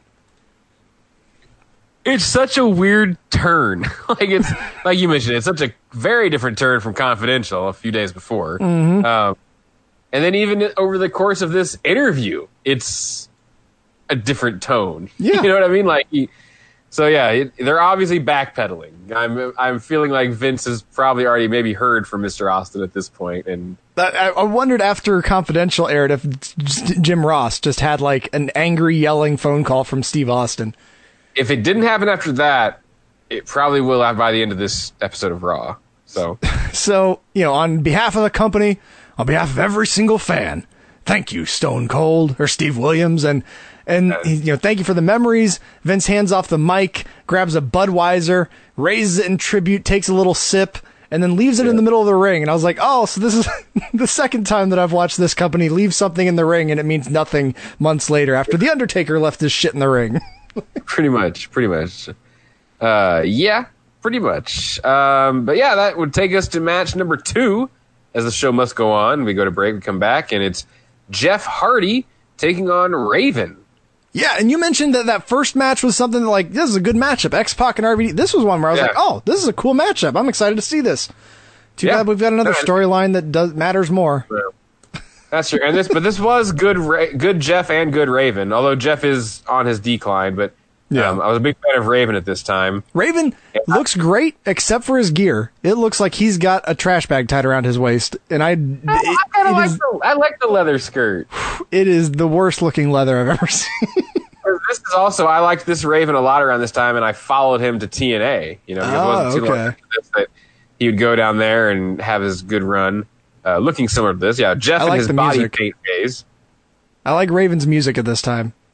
Yeah, It's good yeah, stuff. he had solid, had, so- he solid music. Um, tonight's wrestle or tonight's Raw is brought to us by WrestleMania 18, the video game Mhm. GameCube. Yeah, GameCube exclusive. Also Yeah. by the film Eight Legged Freaks and Greyhound Yeah. Buses. All right, that, that's a lot of things, but okay. King calls both of these men freaks, and we're told that these two wrestled on last night's MTV Heat. And we get a footage of this as a- one of the weird running things that we've documented on the show is announcers refusing to just say camera cable. They, Yeah. they don't know what it's called, and Jim Ross went way out of there when he just forgot what a cable was. Jeff Hardy got himself disqualified by just going over television pole. That television pole? What? what, what does that even mean? Like, what are you saying? Yeah, I don't know why they're all so afraid just to call them what they are. It's like they're not allowed to or something. Oh man. So yeah, that's I just I had to point that out. Yeah, the Undertaker is watching from the top of the ramp. They do a terrible job of really throughout this show explaining to you any of this Hardy Boys Undertaker stuff. Yeah. Like we know that he's upset with them and it's going to carry over between both of their matches. Right. And we we know that Matt's upset with Undertaker because of something he did to Jeff, but we they never tell us what it is. They don't show us any replays. No, and he's fighting Triple H Sunday, like at the King of the Ring. But the problem is, is that's his SmackDown feud, Ah, okay. and this is his Raw feud. Now I feel so. Is this after or before the Undertaker Jeff Hardy ladder match? I think this is after. This is well after, actually. Because that, That seems hard- like that, would be the kickoff was- to this. That was Hardcore Champion Undertaker. That was hardcore champion. Okay. Well, maybe it was. Maybe it's coming up actually, or it's not long after. Because I feel like that's on SmackDown. Not well, maybe. I think that was on Raw. Was it okay? I could have. For some reason, I thought it was a blue area around them, but I might be wrong. That's just you know memories, Van, Yeah. Mandela effect. Yeah, I think, yeah, yeah, I think you're right. I think that we're around that same time. So that's what's going on here. Um, Raven and Jeff exchange very hard slaps to the face to begin this match. Mm-hmm. Slap the piss out of each other. and then Raven just kind of wrestles him to the ground. Um, Hardy would come back with a head scissor followed by a clothesline to put Raven down. Um, Raven sent to the outside. Jeff walks the guardrail, delivers a clothesline, but is then distracted by the Undertaker. Perhaps he caught a whiff of his cologne in the air or something. Undertaker's just standing, trying to like look badass while watching from afar, and it doesn't work. Yeah, Ra- Raven slid Jeff under the bottom rope to the floor. That hurt. Um, he then hits a side Russian leg sweep into the guardrail. Raven drives the knee into the back of Jeff's head coming off the second rope and covers for a two count. Uh, he would then deliver a hard whip that sent Jeff into the corner, followed by a clothesline as he bounced out. So Raven in full control here. Oh yeah, but Jeff's able to kind of reverse the momentum here. Hits the jawjacker, and then an inverted enziguri, and then a spinning heel kick to Raven and a clothesline. King asks if Raven is wearing a kilt or a dress, and Jr's like, both of these men have very unique styles. I don't know. I don't know what to tell you, King. I love, especially as JR was getting like older and like not as sharp. You know what I mean? Like he's just not quite there as he was like a year or two before this. Yeah. because he just doesn't even try with the king Yes. on things like this. Like the king's trying to set him up like the good old days. JR's like, I don't know, king. Like I don't, I don't even like I don't even want to talk about it. Like he just he's, not as much fun anymore. Wh- Whatever I say, you're going to yell at me. I'm not going to continue on with this. Um, so Hardy blocks a superplex and hits a front suplex on Raven from the top, like sending him down. And then the Swanton bomb pins him one, two, three. Your winner is Jeff Hardy. And then Hardy stands up and glares at Taker, and Taker does the "I'm watching you" thing, and mouths to "Watch your back."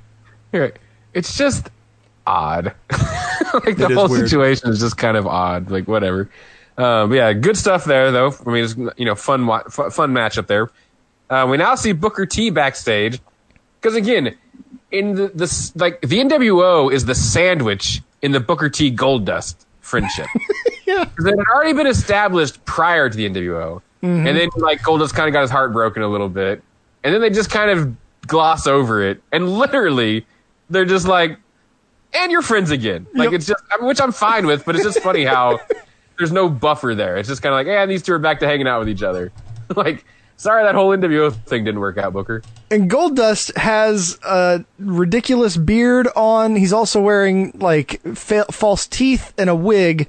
And Goldust, you know, Booker's like, "What are you wearing?" And he's like, uh, he says something about being like the gold, Duke of Gold, the Duke, of, gold. So this is a Austin Powers three reference Probably because he's uh, I because he's doing a British thought he was accent with the false teeth that makes it feel like he's doing Austin Powers undercover. So I took it as he's a dude dressed up as a dude playing another dude. I thought he was doing like Vincent Price, like Doctor Fu Manchu type of a character here or something. Maybe but that might be the case. I don't. know. think it is. Either way, it's not great. But what is great is that he manages to tell the future. That would mean Brock Lesnar. would be DQ'd, and you would take one step closer to becoming King Booker. King Booker. Hmm. King Booker. Give me that dog. King Booker. I like the sound of that. You know what? That's my first Raw act, I hereby decree Brock Lesnar's gonna get his ass whooped all over the place by the five-time WCW champion that can't down think it that sucker. Indeed, I do, Booker. Yeah. oh man, no, I love that. I was like, holy shit, King Booker. Like, Yeah. Like, this is two we're- years away from that shit. yeah, we're not quite there yet. Um, because I will like this is like Booker. I mean, you know, good or bad, is on his way to WrestleMania 19 with Triple H. I mean, so Mhm. they do. You know, Oh yeah. doesn't doesn't end well, but this is the beginning of a decent thing for him. Which we'll see. Yeah, if you want to hear our thoughts on that one, we totally reviewed it. It's a ridiculous, ridiculous pedigree that wins after like a 20 second downtime. Yeah, and don't go listen to Mr. Prichard talk about that. You Oh, will yeah. only enraged like Conrad. Oh, because he just tried to play the whole what? What? What else the big deal is? Like, oh, get the fuck out! Like, just that not willing to accept like that any of that was shitty or Mhm. that Conrad very like you did this to him, you did this to him, you did this to him, you said that, and then you beat him. You know, Yes. was like, yeah, what? It's like, oh, you motherfucker. Sometimes, like, anyway, sorry. it's like if the there. if the Jeff Hardy and and Sheamus thing ended this week, they're just they're done with it. It. So now now it's bad because it's 2000. Yes, but my favorite part about this is that at the beginning I was like, "Oh Jesus!" I was like, "I, I, I've been a cameraman for a short time in news. I know you've been a cameraman that's dealt with reporters. This is the all right. I want to walk while I'm talking. Why do you want to walk? I, I, I don't have a reason. I just, I want to be moving. All right, well, we'll walk from there to there. Okay, sounds good.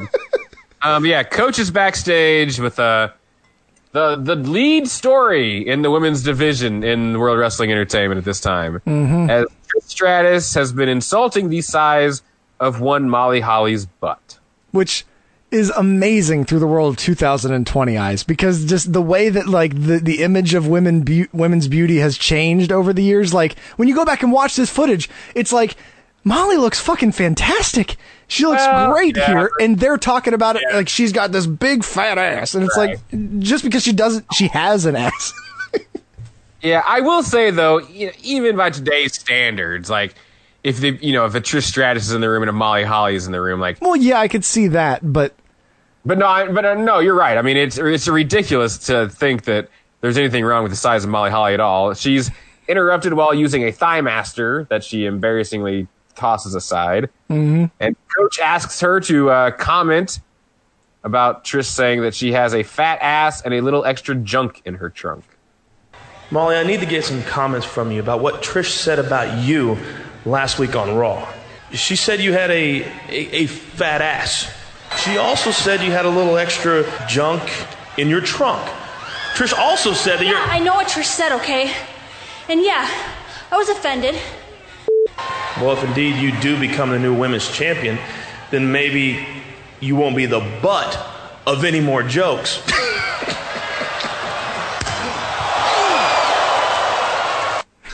so coach gets a big slap Yeah, at least he got slapped. That was good.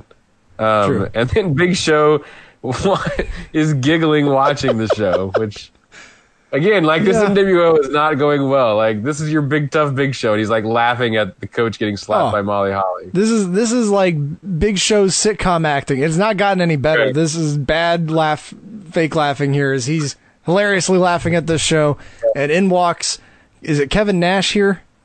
Yeah, Nash is there. Well, X Pac's still mad. Like That's he hasn't Pac stopped being yeah. mad. That's right. Go ahead.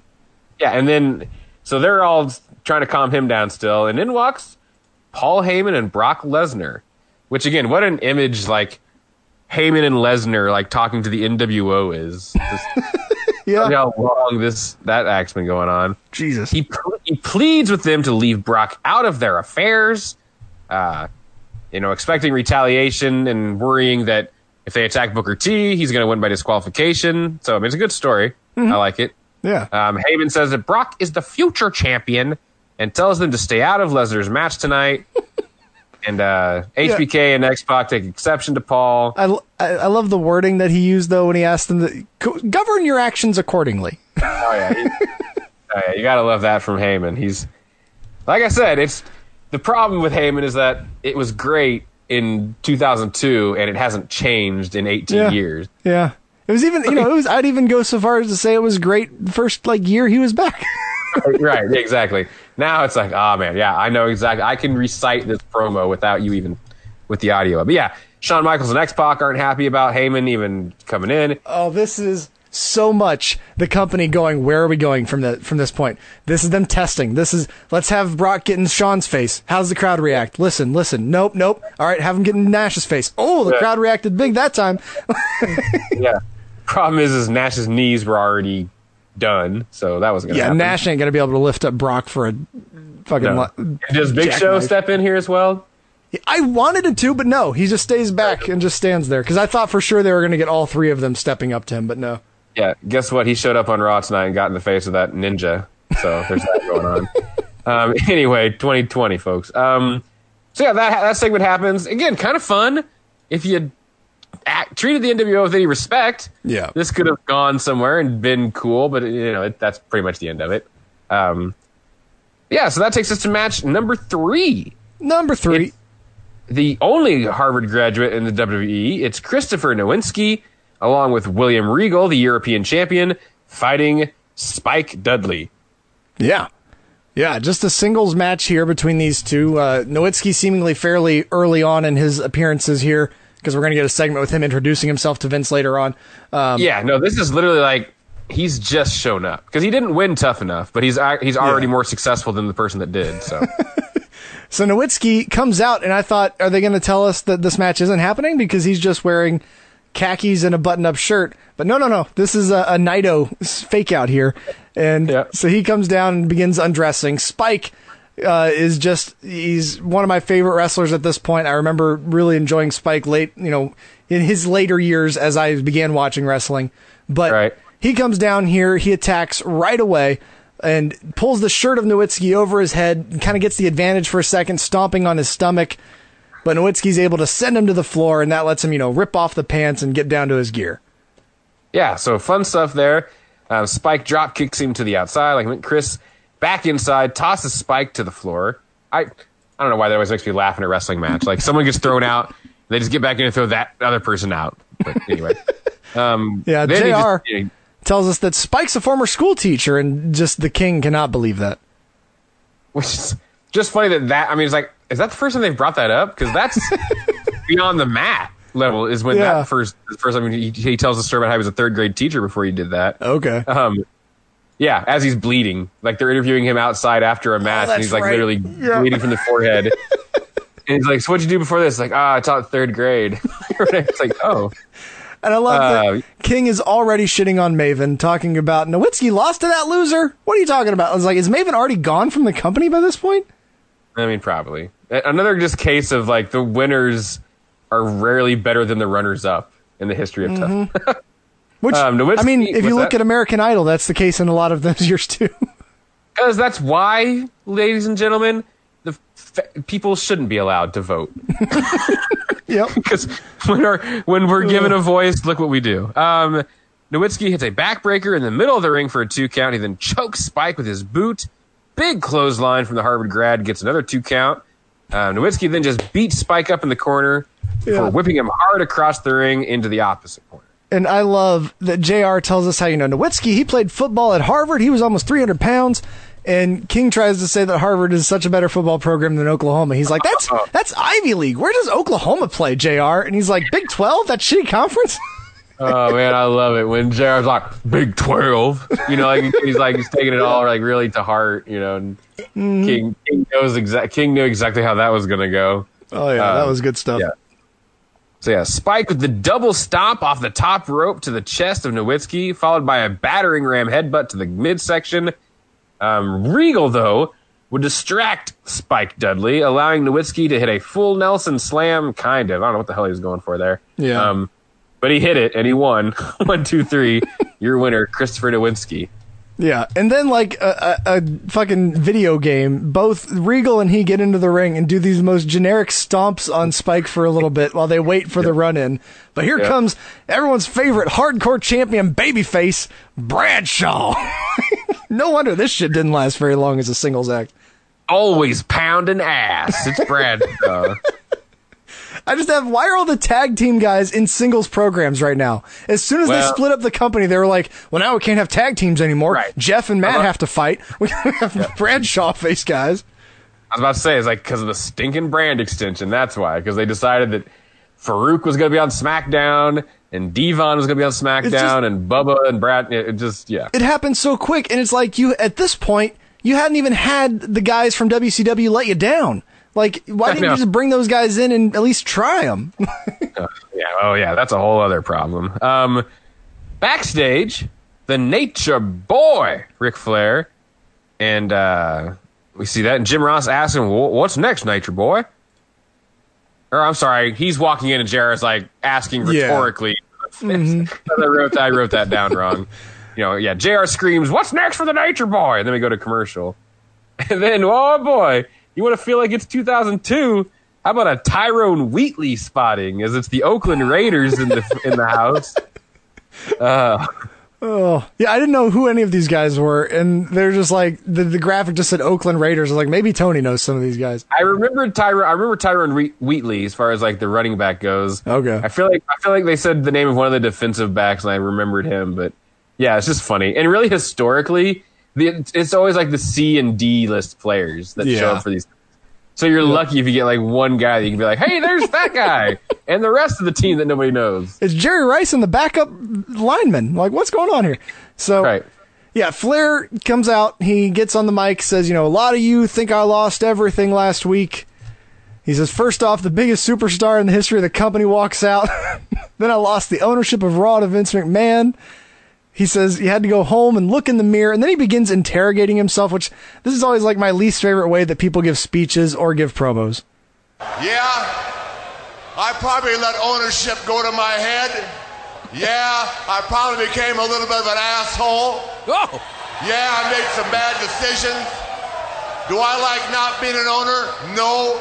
Do I wish I still had the company? Yeah. Is life over? No. Did I go home like Austin?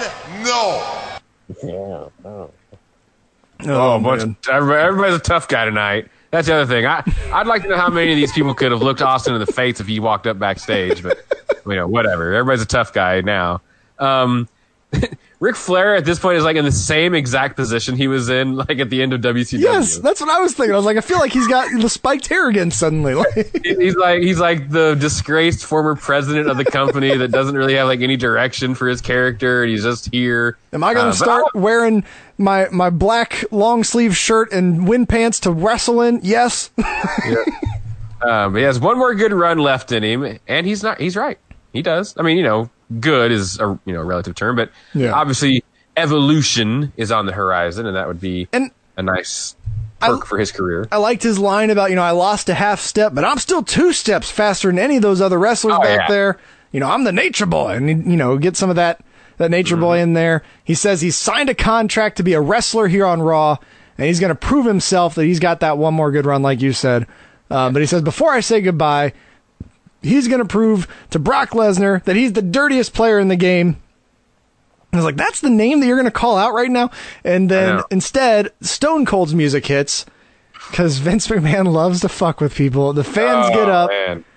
and then Eddie Guerrero's music hits. Oh, boo. And Eddie scowls his way to the ring. And he's still got the old, like, shaved sides, greasy mullet going on. This is one of my favorite versions of Eddie Guerrero. Oh Um, yeah, no, this was awesome, and uh, again, maybe one of the biggest victims of this whole Austin situation is Eddie. Yes. Yeah, well, this. mean, ah man, you know, like what could have been. what could have been this segment what could have been like i all Oh, yeah. three of these guys and it just comes off as such a bland discussion like i have a little bit here audio and it's mainly the king and jr because the rest of it's not all that interesting but here take a listen to the king after the uh the fake out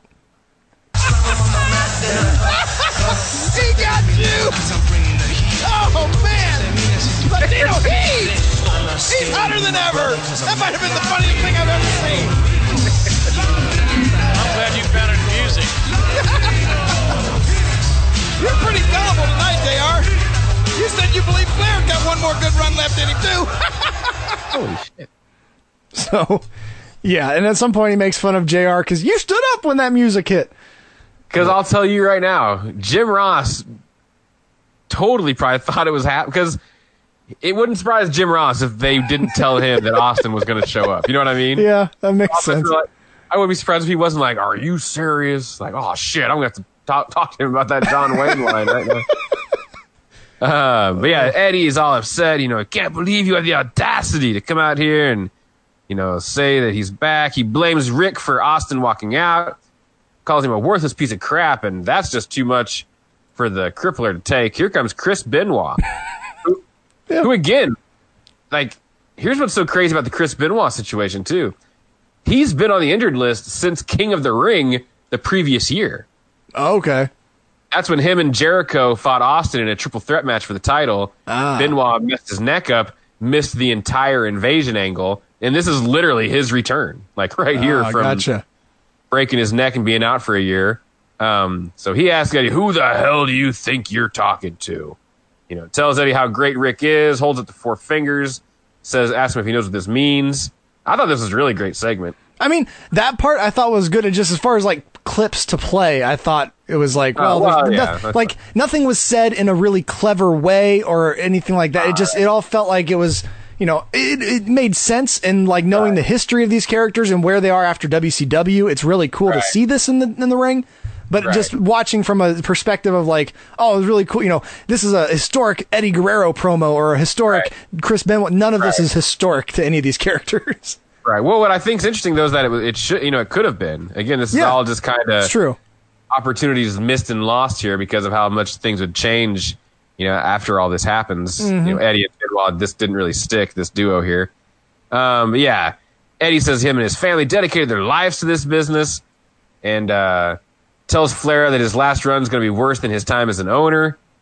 And Flair asks Eddie if he can replace Austin at King of the Ring. Eddie says he's going to do what he had, what he was going to do to Austin times three to Ric Flair. and then Benoit, who's still defending the honor of Ric Flair, uh, again steps in and uh, yells at him. And then swerve, bro. Benoit turns on Flair, blames him for holding him down. He's been at home for a year thanks to Austin and blames Flair for Austin leaving as well and ruining his life. And then Flair would slap Benoit across the face. That was a mistake. Eddie and Benoit would then beat the hell out of the old man. So welcome back, Ric Flair, to wrestling. Yep. No, I, th- I did. I did like the little turn there with him. Like he's, you know, this man did this and this man did this, and then he said, "And this man took my opportunity." Like, and that's it. So yeah, so they're both just we're holding you personally responsible because Stone Cold left and ruined all the chances for us. So ruined our future feud. Yeah, so the you know, like you said, they're just they're yelling at Flair, they're beating him up here. They apply the figure four leg lock. The announcers just say, "This is why these two men came out here." The fans are expecting a run in. Nothing comes. We just we just beat up on Flair. Eddie's music eventually plays, and we go backstage to Vince McMahon on the phone. He's talking on the phone. He says he hopes that Eddie and Flair beat the hell out of each other. And in walks Chris Nowinski, who apparently was doing the Dolph Ziggler introduction gimmick at this point. Oh, wow. You- You must have gone to school like Harvard, right? You know, Princeton, Yale, something like that? Uh, actually, I'm a graduate of uh, East Carolina. Oh. Hmm, well, did I mention that I was captain of the football team and first team All Ivy defensive tackle, and I won the Dieter Prize and the John Harvard Scholarship. Phi Beta Kappa, graduated summa cum laude. Really? Got a 4.0 grade point average. Uh, I- I'm impressed, but excuse me, the phone is vibrating. Oh, Vincent his flip phone. But yeah, it's you know, so he's the braggart character that no one wants to be around. Yeah, pretty much. And he played it well. He was very good at this. It's, you know, but injuries cut things short. He cuts him off, says Tony Garea tells him, I love all the Tony Garea talk we get So tonight. much Tony Garea. Former tag team champion. Uh, tells him that Stone Cold is on his way. No, well, he says someone's on the way, but he cut out and Vince says, I just have to assume he means Stone Cold. And he keeps saying, I have to assume. this is what they're doing to you fans. Um, back from the break, Vince gathers security and Sergeant Slaughter. I like how he's been reduced to like Yeah. basically head security at, as, at best, tells them to leave Austin be, and then tells Sarge to get a camera crew ready to document what Steve has to say. Which I'm just like, Why does the head of security have access to just Im- just improv, just at the ready, on call camera crews? why wouldn't there be? A, there's cameras following you around everywhere. Like, what are you talking about? Yeah. Just cracked me up. So yeah, they Oh. they got they got to get ready for the big Austin comeback. Oh, and now it's Jim Ross. Wow. Yes. Austin's on his way. This is amazing. God, this company. Match number four, mixed tag team action. It's Trish Stratus and D'Lo Brown taking on Molly and Crash Holly. Yes. And I feel like a complete terrible person for not knowing this until this week. And I was like, wait, Crash Holly isn't Chris Candido. These are two different men. Uh, no, he's not quite. No, they're similar in size a little bit. Chris bit. played Skip, and I just always assumed that when they became the Holly brothers, that that was another one of his characters. I never, I don't remember watching a lot of Crash Holly. I just saw him in the video game. He looked like Chris Candido. So Well, hey, there you go. Nothing wrong with that. Um, yep, two different people. Um, yeah, we got the cousins teaming up here, and D'Lo didn't have anything else going on. So Yeah. uh, D'Lo pancakes Crash, hits a leg drop for a two. Holly would crawl to his corner and tag in Molly. I love when like they tease like the, oh, you're gonna be able to make the tag in a mixed tag. It's like you have to make the tag. Like Yeah. there's no like drama to this. Like if one team does it, you basically have to stop wrestling and go tag in the other person. So.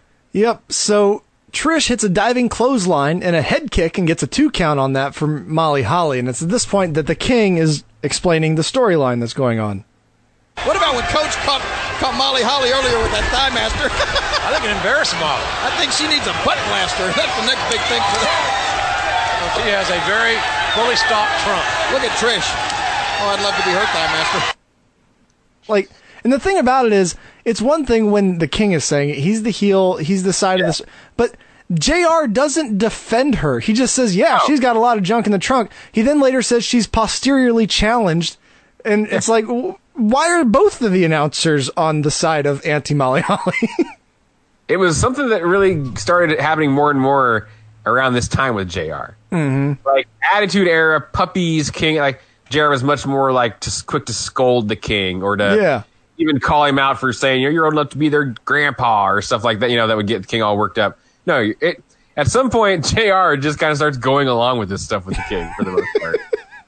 it's unfortunate. Well, we get a "We Want Puppies" chant from the crowd because this is 2002, and the crowd still is like that. Uh, we a Molly go round attempt misses, and both women tag out, and like Molly tags, and like you said, it was that moment of like she gonna be able. Trish is doing the like slow crawl over, and like Crash like runs over like he's gonna stop her, and then he's like, "Wait, I can't," and just stands there and waits for the tag. Yeah, exactly. Like, oh wait, yeah, I have to let this happen. Um, D'Lo with the leg lariat and the spinning sit out side slam gets a two count. Um, Trish would spear Molly after she broke up that pin attempt. D'Lo with the sky high for the one two three. Your winners, Trish Stratus and D'Lo Brown. Yeah. So then, because the storyline continues, Molly Holly pulls Trish off the apron and slams her head into the announce ta- announcer table. D'Lo's able to run her off, but he says, you know, so what does he say? I can't. I didn't write it down. He says something funny. He said, he said, "Back that ass up." Yes. I mean, whatever. That's a pretty clever line for this for the story. That was Oh. funny. And yeah, he checks on Trish, and uh, then we go to the world where we're in Times Square, and Lita has her neck brace on. Again, do we discuss why Lita has her neck brace on? No. No, she's just there in a neck brace. Yep. And JR says, you know, I know it's tough for you not to be here when your boyfriend Matt has a match tonight against The Undertaker. How do you feel not being here? And she says, you know, well, I totally trust Matt Hardy. Mm. You know, JR, even though I'm not by Matt's side tonight, he knows that I totally trust him and I really believe in him. It doesn't mean I don't worry about him, though. I mean, I know he knows what he's doing with The Undertaker out there, and he's assured me of that. But, JR, just sometimes it's not worth the risk. Well, indeed. That's why I said Worsk the Rith earlier today. Um, I, I totally missed that until right now. Good Because- lord, that's This poor girl. Uh, yeah, that's what it's awesome because when you're watching, she says that, and then we have to just sit on her face as she realizes, oh, fuck, I just fucked that up. And she's like looking to the side, and then she finally like settles on it and looks back at the camera as JR is going, Well, I, I understand that. I, I'm sorry for this, and you know, hopefully Matt Hardy's going to be okay tonight. It's so bad. It's my other thing though. I guess it's because she's hurt, but again, they don't ever explain that or have her explain that because it's like, well, why aren't you here? Like you, you could at least be in the locker room. You don't have to Yeah. go to ringside. That's true. Anyway. So it, now, knowing this in hindsight, with her saying, you know, I totally trust Matt Hardy, is this the time when her and Edge are kind of like teaming up and getting to know each other? Um, Because doesn't that end up coming to roost in like 2004, or is that later? That would be later. That would be.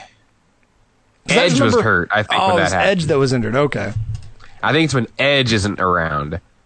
Gotcha. Something, something along those lines. It's I- like, I think it's a couple. Of, It happens a lot closer to the whole rated R superstar thing, though. gotcha, gotcha. So we're still a couple years away from that. Okay. Um. Yeah. Undertaker pulls in on his bike. God, I hate Taker. But I hate Well- biker Taker. Yeah. No, yeah, yeah, you're right. Because just he's in like a, a back in. hallway, and he like s- speeds up, driving through the hallway. Yeah. Wouldn't you love if you were in like the locker room and when he fired that stupid thing up and drove by? um, Neurotica, DP. What do you remember about the great American rock band Neurotica? Not anything like this. Yeah, when this name popped up, I was like, I don't know that at all. I've never heard that one. No, for every Shinedown and Saliva and others that were like more successful, there's a Mhm. lot of Neuroticas along the official pay per view themes. So Yeah, their song "Ride of Your Life" is the theme song for King of the Ring. Ride of Your life. Uh, I love this next segment too as a camera person because there's nothing that I love more than when the people that don't know how to do my job make sure that I'm ready. you're check you're everything ready, go, ready to go. It's just like Yeah. I also just love this film crew that that's all they do. Like those guys are the, such great actors. They just like put like look in their bags and like fiddle with something the whole time in the background. check their lighting rig. Yeah, uh, they're just kind of doing that. Yeah, Vince is, you know, he's got the camera crew. And there's a knock at the door while they're there, and uh, in walks Jackie Gayda from Tough Enough. Not also, I, did she oh, win or did she not win? She won. Okay, so there was a girl and a men's winner then. Well, she's from. Or is that a different different Maven? Yeah. Like it's not Maven's year or whatever. Okay.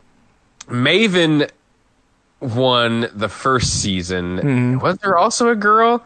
Because there were two girls that won the second season.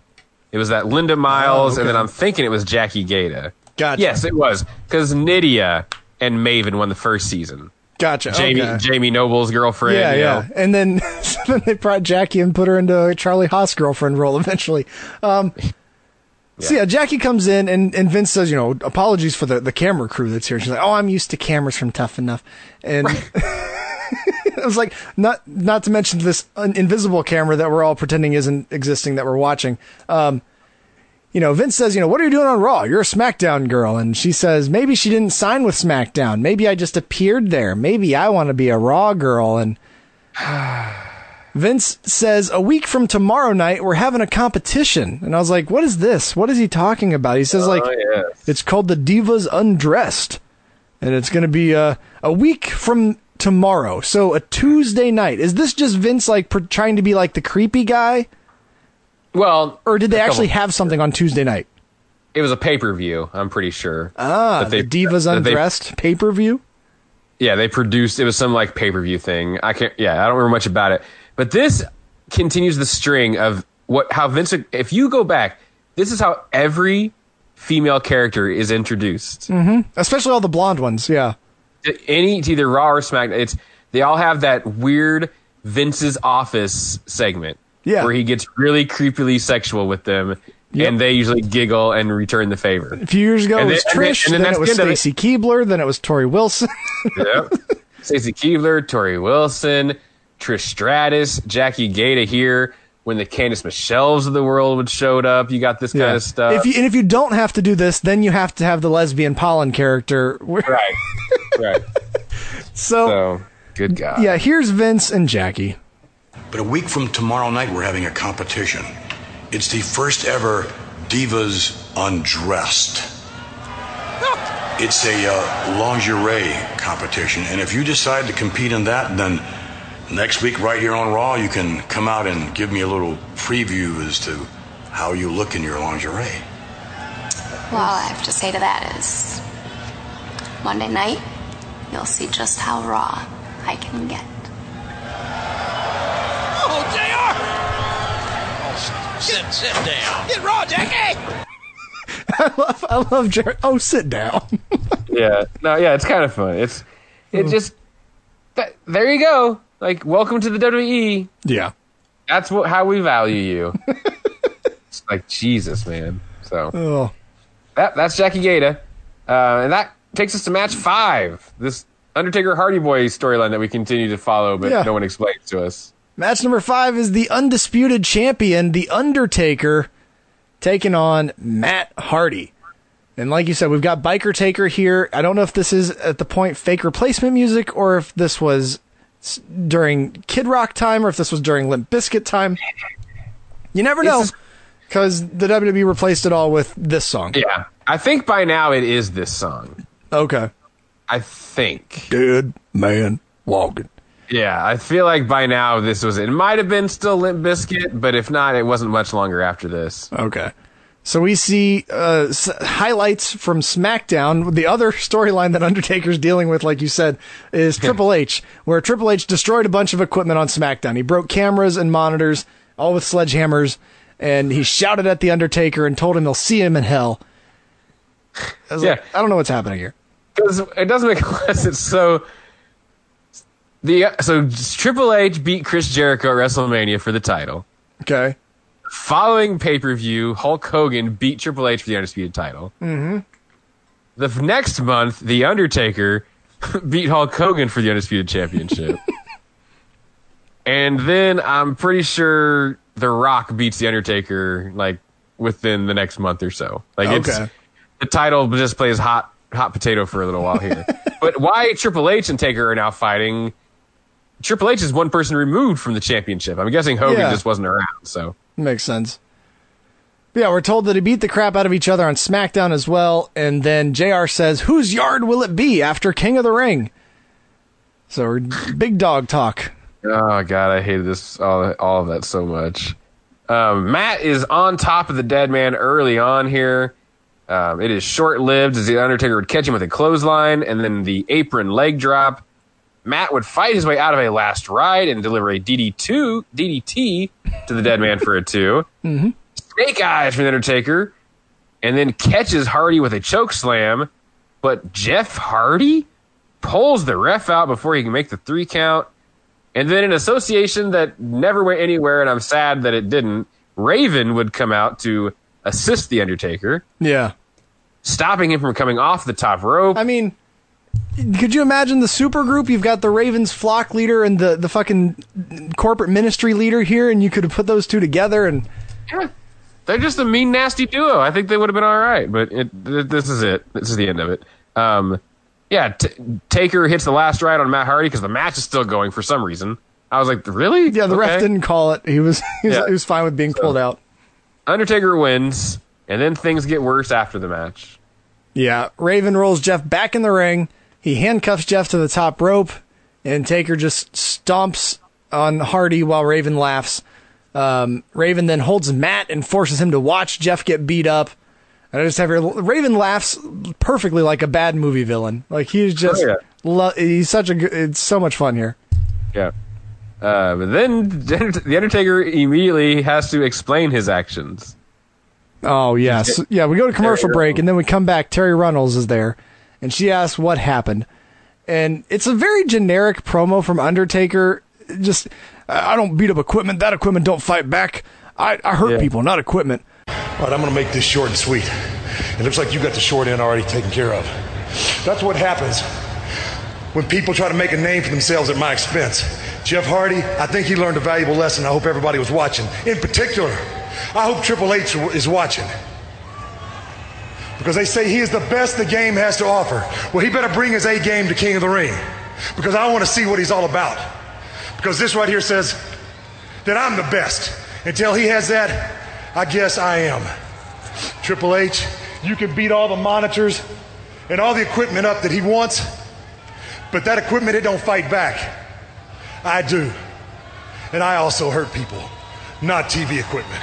And tells Triple H that he hurts people, not TV equipment. So we now go to Vince in his locker room, who gets another call from Tony Garea, the star of the show tonight. Uh, Vince says he's close to the arena, and Austin has to be close behind him. Mhm.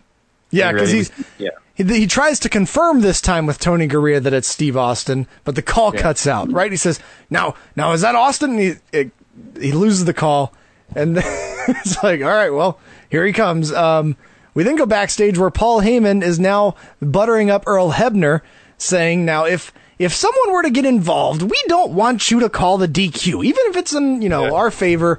Um, just don't DQ Brock if someone attacks Booker. We did not authorize anyone to get involved in this match. Yeah. Earl responds to that with, uh, "Yeah, I don't tell you how to do your job, and don't tell me how to do mine." and then he just walks away.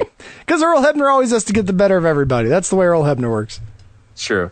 And Booker would come up behind Paul Heyman and says Brock needs to look out for the five-time WCW champ. Sucker. You ain't got to worry about Brock Lesnar getting DQ. You need to worry about the next big thing. Getting this punk ass, rookie ass whoop and drug took out by the five time WCW champion. Why can't you dig that? Sucker! Oh yeah, no, it. I I really dig Booker T at this time, man. Like this is this is the the character that kind of got me in my first favorite char- you know character just because of the music on the video game, but. Watching this stuff, it's like I, I really like Booker, and I can't believe that it's just they just squashed it with the Triple H thing. Oh yeah, exactly. Uh, we get the, we get a uh, get the f out promo playing on a woman getting a breast reduction because you know. Because it's WWF and WWE. yeah. But now it's main event time. It's the King of the Ring quarterfinal. Brock Lesnar with Paul Heyman taking on Booker T. Yeah. And we get the uh, King reading the latest WWE magazine where he explains that Snickers Cruncher sponsors the King of the Ring that's coming up from Columbus, Ohio next week. And I was, I was like, why did you read the magazine? What was that? Just an image, I guess? Just to have it on the screen, I guess? Snicker Cruncher is basically a whatchamacallit. See, I really love whatchamacallits. I never had a Snickers Cruncher. I would say that's that. probably why they didn't stick around because they're basically just a whatchamacallit. And whatchamacallit was like, hey, man, what, what are you doing that for? uh, yeah, the NWO would come down to the ring after uh, the men were inside. Shawn and Nash joined the commentary team, which Why? immediately ruined that. Go ahead. Sorry. Why is Shawn and Nash in jeans in their t-shirt and, and X-Pac wearing his shirt and the Big Show is in full gear with like wet hair and like oiled like what is happening with the big did did someone like were they playing a rib on him they didn't tell him that oh yeah we're just gonna keep our regular clothes on you don't have to get in your stuff Probably. Yeah, I don't know. I have no idea. He was prepared to do a lot more than he does, though. That's for sure. yeah yep yeah Uh, Heyman's not happy that they're here Yeah, no. Yeah, they're not happy. They claim to just be out here to watch. You know, that's always bullshit. Uh, Brock attacks before the bell. Booker comes back with chops. Lesnar, though, cuts him off and h- hits an overhead throw. Uh, Mhm. the men fight to the outside. Uh, Brock would send Booker T into the steps. Back inside, Booker is beaten into the corner. Here comes Goldust to try to even the odds a little bit. Not so Mhm. much.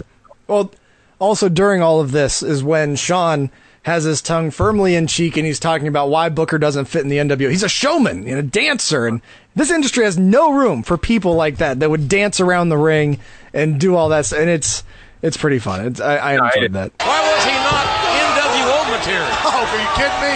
The man's a showboat. The man's a dancer. There's no room in this business for those kind of people. Are you kidding me? My God, JR. Come on, wait a minute.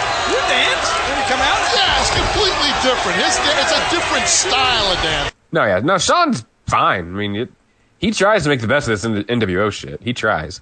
um, yeah, Booker T delivers a clothesline to Lesnar, then a big power slam from Brock.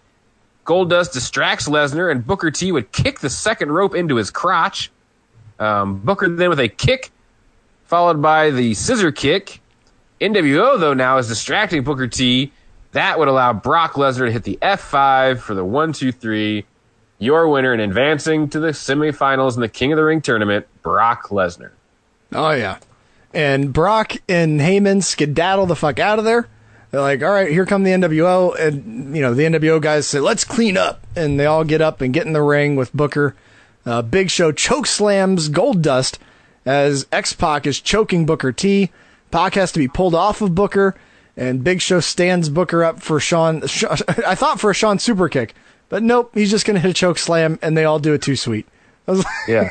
really seemed like a perfect time for another super kick, but okay. Yeah. Uh, Lesnar will face the winner of the Hardcore Holly test match on SmackDown that week. And I Mhm. got to tell you right now, because this is a favorite King of the Ring of one of the, my favorite King of the Rings, 2002. Uh, the Brock Lesnar test match is wildly is a, is an underrated. Oh, really? Like meat slapping fest. Yeah. Nice. Yeah, they just beat the hell out of each other. So now we got to go backstage where Sarge runs in to tell Vince that Tony Garea is here. He's in the parking lot. And Vince says, No that one- means. Never in the history of the WWE has anyone been interested in, in Tony Garea showing up to the building until tonight. And also, how many times have we seen a camera all show cars arriving from the parking lot? And here we have to have Sarge running in and telling us about it. Um, Vince. Vince says, well, that means Steve is close behind. And he says he'll be waiting for Steve in the ring. You tell them to let him all the way into the ring. I want to hear what he has to say. And then he turns to the camera crew and is like, sorry, I guess I don't need you guys to document what he had to say. It's like, why did you need them in the first place? I don't understand this whole, like, get a camera crew deal. None of this. It's all just like they're just making it up as the night went on or something. like, good. Yeah, this whole thing just feels odd. Uh, yeah. So he calls for a beer, and he's in the ring. I'm sorry, Vince is in the ring. He goes over and asks for a beer, and says that it's for somebody else. Yeah. And then says, Austin, come on, don't make these people wait. Yeah, come on And out here and say what you want to say to me and to this audience. Yeah. And, it's then funny. The star of Raw this night. Here he comes, Tony Garea, folks. Well, I just wanted to point out when he, right after he says, you know, come on out here, Steve Austin. There's a person in the fan and the crowd in the, in the audience. It has a sign that in 2002 means nothing more than his own, uh, like I think his like nickname. It says catfish, and it's just like now and with the context of what catfishing is and like the the bait and switch that we're gonna get right now with this Steve Austin thing.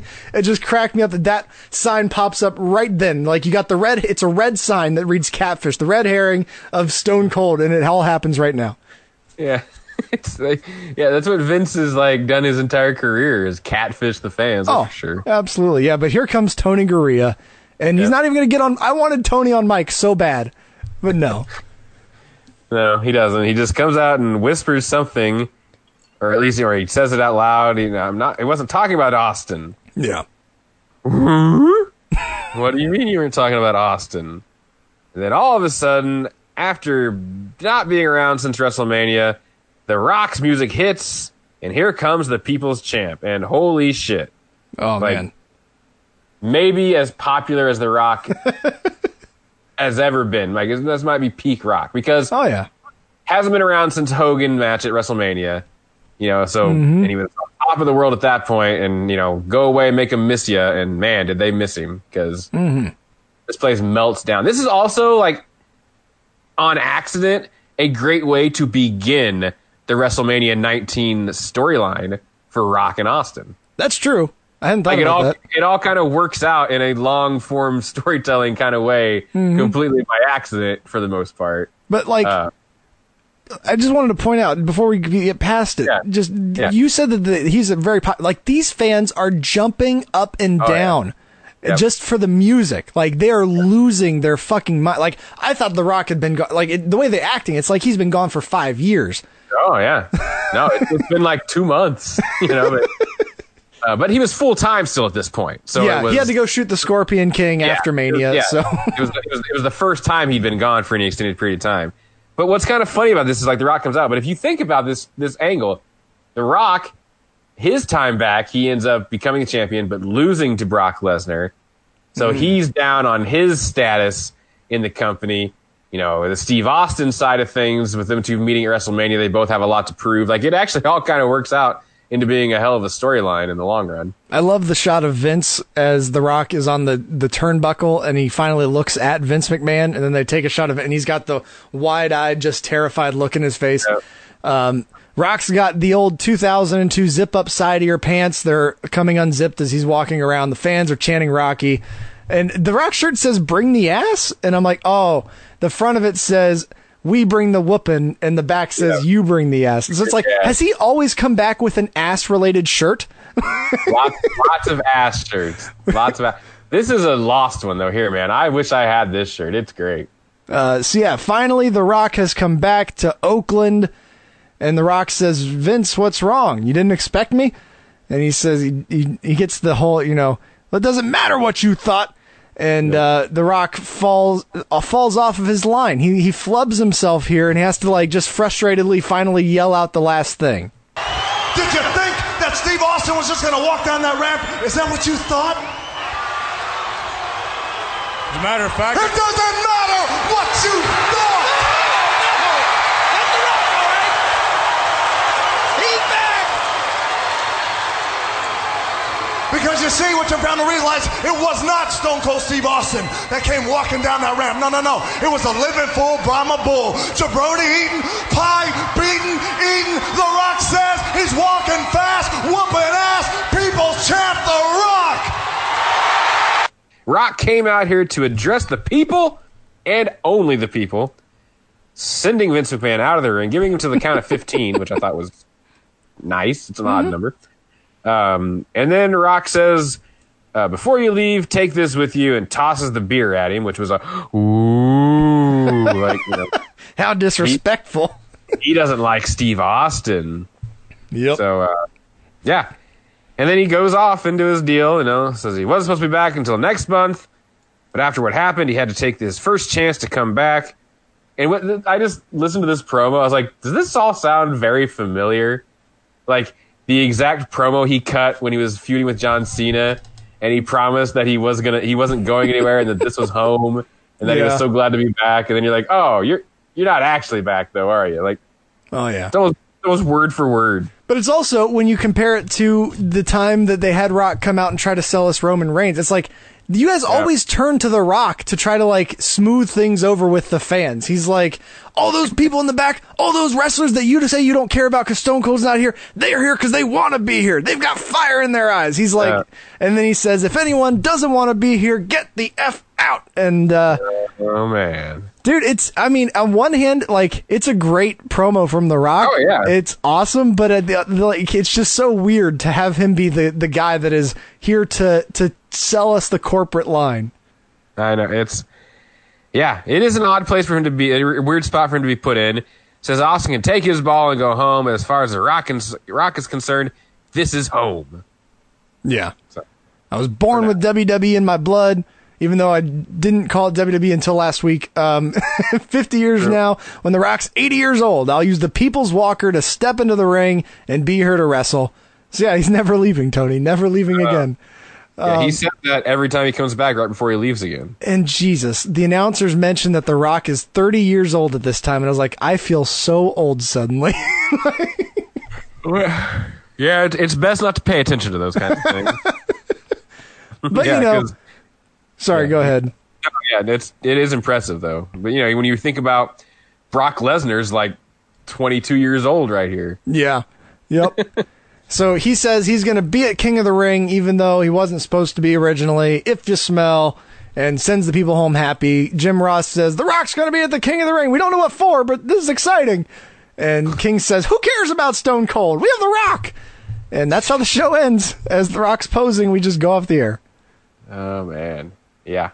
Who cares about Steve Austin, right? dude that is that is the like it just amazes me the way like the roller coaster of emotions and the way that they're addressing the stone cold thing like we have confidential where he's a coward he's john wayne that's that's turned tail and he's a child that went home and then we have the start of this show where he kind of says that but then he makes it softer and he gives a tribute to steve austin and a thanks for the good times Yep. And then we backtrack and who gives a shit about stone cold? We sure as fuck don't. That's the end of the show. It is. It's about as like jealous and like you know hurt you can be as yeah. you know an ex-boyfriend or girlfriend goes. I hadn't thought about that, but you're right. because that's kind of what it is. I mean like fine. I don't like you anyway. You know and it's like okay guys that's that's kind of ridiculous um yeah and after all this happens austin's merchandise would sell great with no sign of him likely to return they stopped marketing his character and removed his merchandise from the company's website Oh, really? Wow. yeah because he gets a cut of that is what i'm Oh, imagining they don't were want him to do that. to- that makes sense. yeah, it was what I'd imagine they were trying to do. Um, and this was just kind of it for a while. Mm-hmm. Um, until the end of the year, Austin and Vince resolved their differences in some way that's never really been revealed entirely. And uh, Austin agreed to come back at the beginning of 2003.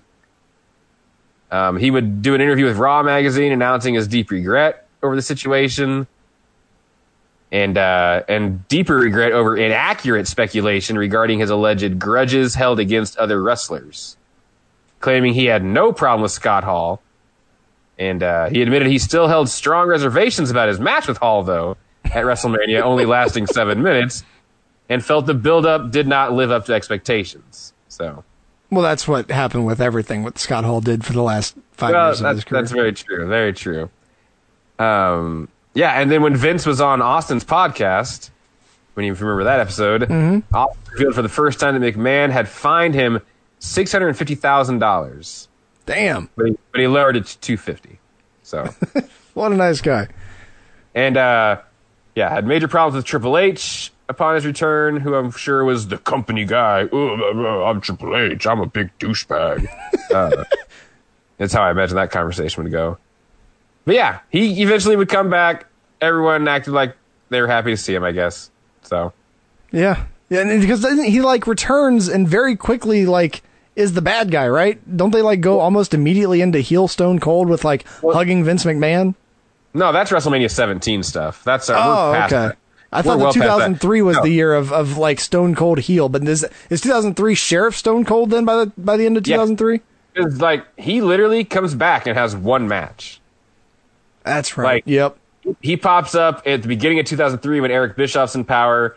He fights Bischoff at No Way Out in a not really a match. Because we've re- we've reviewed that. Yeah, and then lost to The Rock uh, at WrestleMania, and that was it. Wow. And then got fired and then became the sheriff. So, yeah, I mean, as far as Austin mattering or being an integral part of anything, I mean, this is it. You know, like this, Yeah. this is it. He basically, you know, comes back, has a match with The Rock at WrestleMania, and then that's it. Yeah. Then it's just office chairs and beer baths for the rest of his career. until- Yeah, not a bad gig, I guess, if you can get it. No, so yeah, it's an interesting time. It's weird looking back and seeing kind of the way that the, this all pivoted. It was one of those things where when I was reading the description of the show and I just saw that the main event was a, a superstar returning, I was thinking like, is it Triple H? Is it uh. did did Big Papa Pump show up? I feel like that's already happened. I don't know. I was like, what is going on? And then for some reason, The Rock never came to mind. And then when it happened, I was like, oh well, duh. Of course, that's what fucking happened. Of course, they were like, hey, Rock, get five days off or get like two days off of the movie set. You got to come back and Yeah. talk to the people. Yeah, exactly. And that's what they did. And this is just historically, this is kind of how these things end with the major stars, if you think about it. You know, Mm-hmm. Nothing went well with Hogan at the end. I mean, that was spec, you know, just problems all around it. The Ultimate Warrior clearly had his, you know, major Mhm. problems. Good God, Bret Hart and Shawn Michaels and everything that came with that When combination. Brock Lesnar, even in a few years. Oh, I yeah, I was- yeah, in the mid '90s, you had Shawn and you know Bret Hart, and all the problems came with that. And then you finally move into this. You know, you build all these new stars. You have peace for maybe a, a short time, and then all those guys and their egos and Yep. Austin. You know, the pushback you get from that, and then Lesnar. I mean, now Yeah. and Vince. I mean, Lesnar, shit. Lesnar was in the company for a year, less than a year. He went. He had a private jet already. And didn't want to travel with the rest of the boys, Uh-huh. and didn't like anybody. It was a big turd, you know. And I only accounts, invited one guy from the com- I only invited Paul Heyman to my wedding. I didn't invite anybody else. Probably, if even that. So, uh, Oh. Yeah, no, that just seems how it never really seems to end all that well, unless you're John Cena and you are just literally like a living, breathing Boy Scout. and there's Yeah. just nothing you can, no, no, you know, Seems to be the case. He just keeps proving it more and more. So, right. uh, yeah, so that's it's an interesting look back. Uh, that's kind of our thoughts, I guess, on this.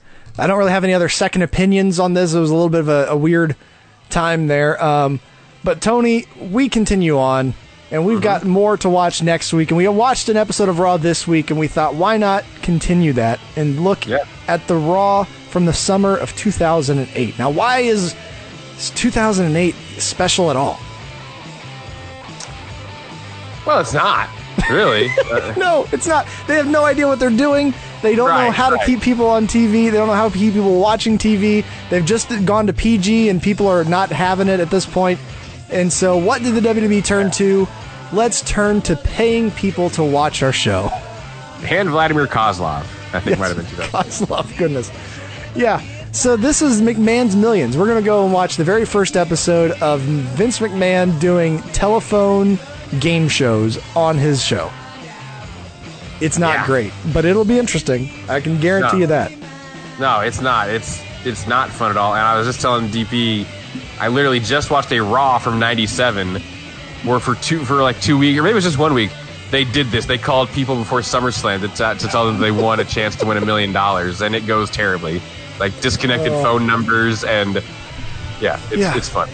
Yep, this should be a good time. If I remember correctly, the very first time that Vince has to make an outgoing call, it doesn't work. Um, so it'll be a good time. We'll we'll check that out, and also just to see what wrestling is happening around that. Uh, but that is where we're heading next week, June 9th, 2008, WWE Raw. Uh, in the meantime, if you want to keep up with us, you can do so on two places Facebook and Twitter. For Twitter, it's at GrappleCast. For Facebook, just search for the name of the podcast. If you'd like to follow me on Twitter, I'm at Deadpool1205. You can follow me, Tony G, at Beyond Sanity 19. And we'll catch you next week for another episode of Raw, this time, McMahon's Millions.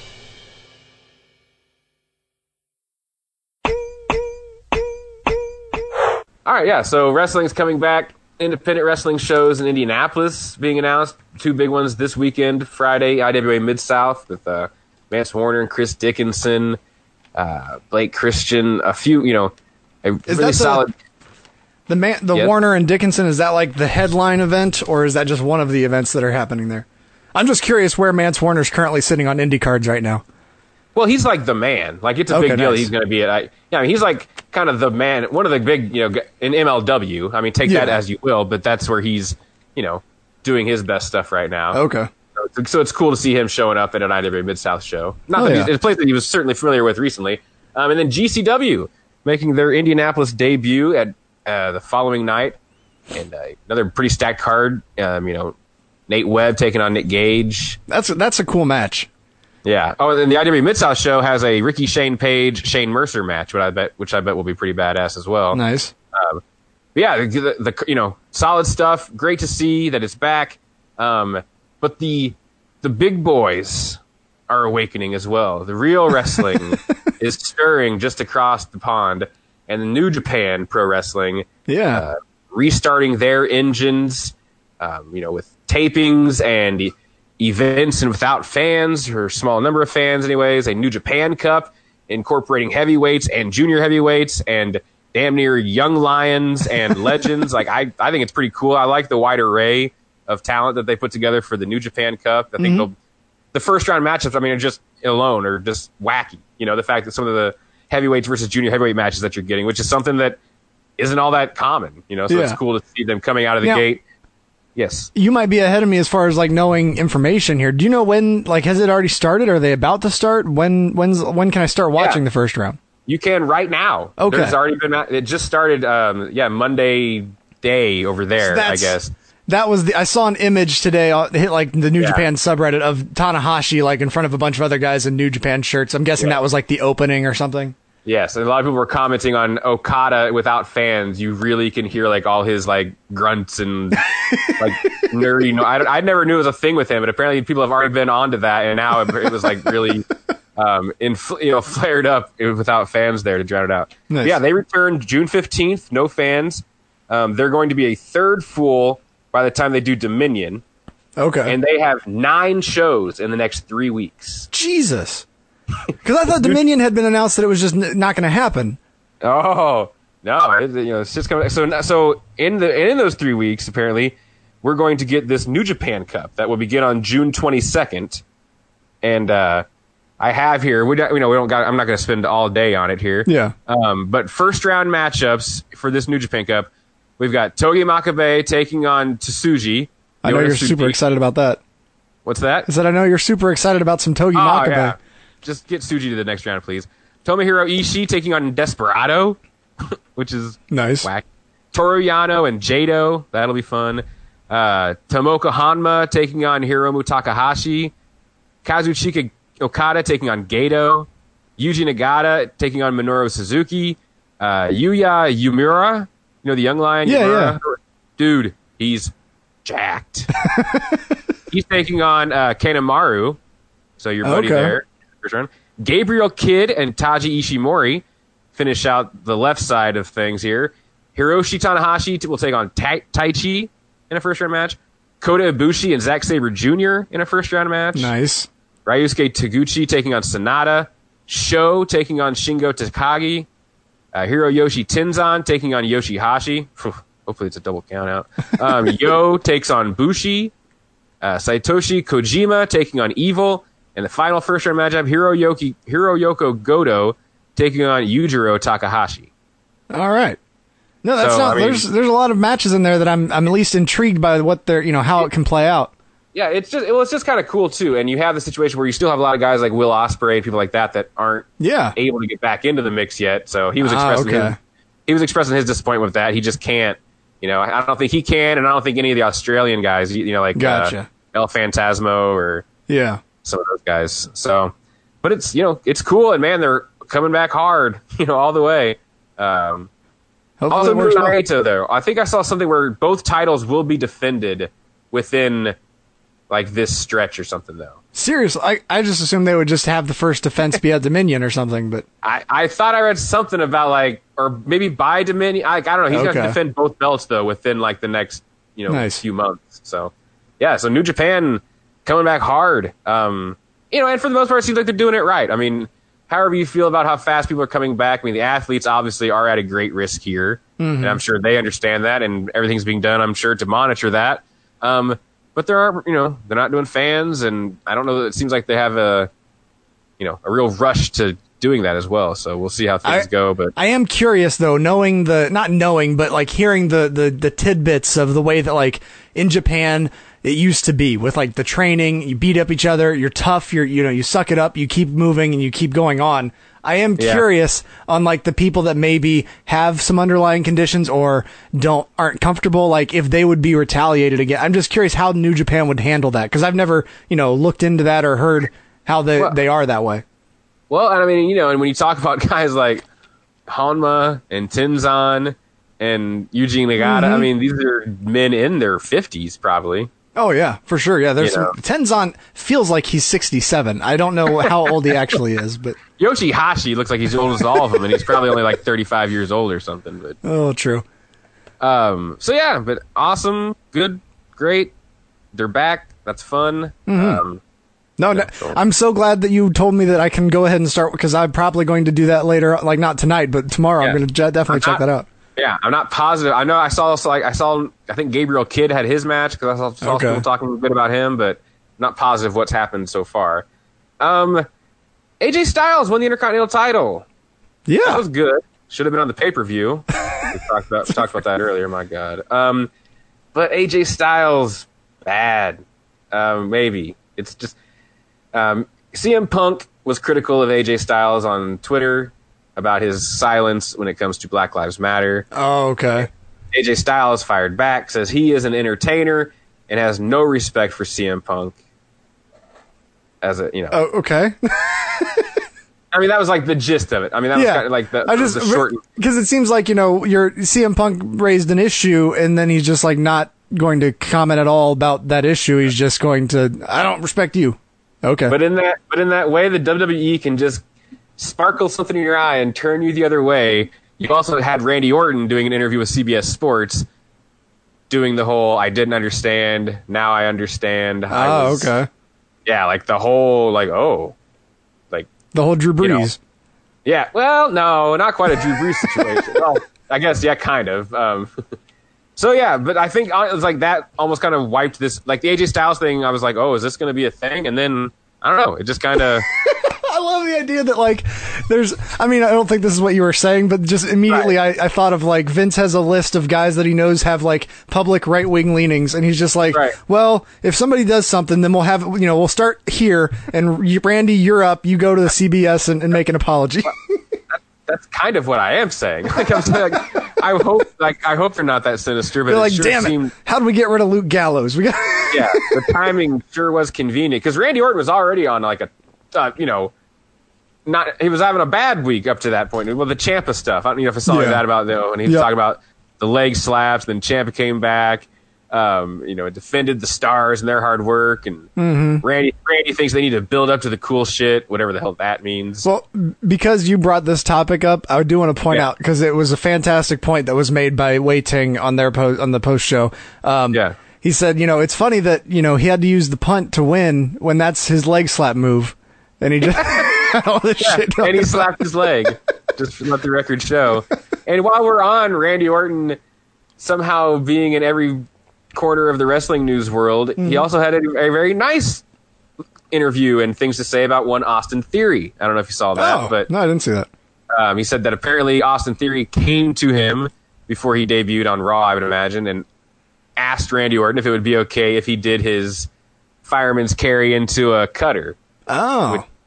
And Randy was just. he- He's so taken aback that he even, he even used the word wherewithal. He was like that this young man would even have the wherewithal to come up and to ask. Like it was one of those things where you kind of want to roll your eyes, but then you have to remember Yeah. like it's wrestling and this is how wrestling is. And Mhm. in that way, it was kind of sweet and endearing a little bit that Randy was like, "Aw, yeah, you can do it, little buddy. Like, well, thanks for asking." I, it's, I'm curious. Like, so was this a? Did you read this, or was this something you watched? No, it was like a, it was a, something I can't remember who was interviewing him, but it was a video. Okay, so you were able to get the emotion with it then. Yeah. I, immediately, Oh, yeah. I was just like, I, I thought like, man, I thought I had my reputation built. Like, you're not supposed to come fucking talk to me. I know, right? He must have been like, "Well, you look an awful lot like me, so it's okay." um, yeah, and another, hey, let's just see how much wackier and screwed up we can make things. Paul Heyman has lost his creative control Yeah. over Raw. He, I'm sure he took the news very well, and it wasn't probably a scene made at all. Um, he's now just going to be an on-screen character, which you know I don't Which know. probably means And so- Brock's leaving in about a year. Right, yeah, probably. and you know how everybody was talking about how great SmackDown's been the last few months? Oh yeah, that's right. No, nobody's actually said that I was gonna say like we're doing piss segments on SmackDown, and I you're know. I know. Well, Bruce Prichard that runs that show, yes, that's right. That Bruce Prichard is now going to also be in charge of Raw. And if you've listened to something to wrestle in the last few months, you know that Bruce Prichard is already like running on zero sleep, and they've been recording those podcasts at like four in the morning because Oh. it's like the only time he can like get away from Vince's phone calls. And now he's going to be doing both shows. So well, we can have a laugh for the fun podcast character Bruce Prichard, yeah. From like a looking at this from a critical eye standpoint, like you were saying, why, why, like, because here's the other problem with Vince, because there's been a lot of those things coming out now about how Vince is he doesn't he's not happy with the ratings, and it's like Vince, there's Yeah. but uh, you and I were saying, and I Vince, you know, he's this kind of guy where you can't say a damn thing about that virus Uh-huh. affecting anything is Yep. probably the problem. Because it's it's like, dude, there's that's why your ratings are doing what they're doing. Yeah. We're we're kind of done watching this. Like the empty arena stuff, man. It's just hard. You Yeah, know, it's you've got to do something special to make me want to sit down and watch a three-hour show. You know, so it's like that's what's hurting you. But no, Vince is digging his heels in. He brought Ed Koskey back. That was other. That was the other news. Who is another old? So that's a name I remember hearing about. Like, Oh yeah, he was around in the good old days, kind of a guy. Okay. And, and, and someone else, I can't remember the guy's name now. So Vince is now reaching even farther back Mhm. and bringing people in instead of trying accepting these new ideas. Because that was the big thing with Heyman was that aside from apparently AJ Styles requested his move to SmackDown because he couldn't work with Paul Heyman oh really? and was upset and blamed Paul for was Gallows and Anderson getting fired because he said that if Heyman had fought, that he could have gotten Anderson and Gallows to keep Yeah. the job. So Well, I mean, that was all. That's the other side of things too. Is that I'm not really been impressed with a lot of the things that Paul's been doing either. But in the main event picture, he's done better. well, the thing I'll say about Raw though, because I had even mentioned this a few weeks ago. I when I talked about how some of those skeptical things that were happening in the earlier days of Raw now I feel like they were kind of paying off with some of these characters. yeah. You know, feeling like, oh, okay, well maybe now that does make a little more sense. Now these, yeah, like, wait, whatever. There were some awful things, but now it, a lot of, the thought is that a lot of these new guys that were kind of getting a push in the Heyman thing are just probably gonna, you know, Yeah. like just that'll what- be the end of that. That happens every time. Like last time that we were, you know, back in the 2000 or mid 2000s when Paul got fired, like there was people that it seemed like were getting ready to be big stars or whatever, and they just Vince was like, "Oh, what's their weakness? Shine a spotlight on that, and let's forget about them." Yep. Because Paul was apparently a big fan of the Street Profits, and you see what Mm. Vince has done to them, turned them into a comedy act. Yeah. A a bad comedy act. And you know, Ricochet and Cedric Alexander were two guys that Paul really liked, and then he thought we put them together, and then those two have disappeared. Like there's just these you know, some of these folks that Paul had for whatever reasons kind of been maybe trying to get behind and push Mm-hmm. you know, are already f- kind of fading away, unfortunately. You know, like you wonder what'll happen to an Apollo, you know, or to Yeah. uh, to an Angel Garza, or you know, some of those kinds of people. So hmm That's, I mean, that's a good question. It's because Vince is, you know, those guys that you've had around for a long time don't usually just suddenly get a chance to to prove themselves like like the way Apollo has lately. hmm not how Vince works. So we're apparently going to go back to proven, and that's what's going to work. So the Rock's coming back. Yeah, I, I hope. I mean, hell, it worked on this show that we just reviewed. So uh, why not? Um, yeah, so you know, a lot of things going on. We talked about the pay per view. Mhm. Um, won't really talk about much that didn't happen on the pay per view, other than with, um, if you didn't see it, the Peep Show with Edge was outstanding. Oh, nice. Uh, the Raw, go, the Raw go home before Backlash. I'm not going to spend a lot of time talking about it, but awesome stuff. Christian doing the tough love, and then it was like kind of like ah, I was just pushing you kind of a thing. Like glad to see Okay. that mean all that, you know. But it was re- solid stuff. Orton also came out, and you know, nice little segment. And the uh, main event on Raw that also probably should have been on the pay per view was Charlotte beating Asuka. Yes, which was a pay per view quality match. That they the main events of Raw and SmackDown. If those two matches, this Charlotte Asuka match and the Daniel Bryan AJ Styles matches had been on the pay per views, it would have made Backlash so much better. Absolutely, absolutely. But but hey, they put it on free TV for y'all. So Speaking of not free TV, though, we don't want to skip completely over, and I know we don't want to put a ton of time into Oh, yeah, it, but whatever. NXT Takeover, man, like we we were recording Oh, last yeah. week when that was happening, and I just wanted to make sure you weren't moving past it. No, no, no. The only thing I was going to maybe do was AEW first, we'll just Okay. finish up on Dynamite. Um, yeah, uh, I'll kind of correlate in your house results with you know the the fallout from NXT this week as well. Um, yeah, really liked the the in your house presentation was cool. Mm-hmm. I know I say this all the time, but I'm I'm now in '97.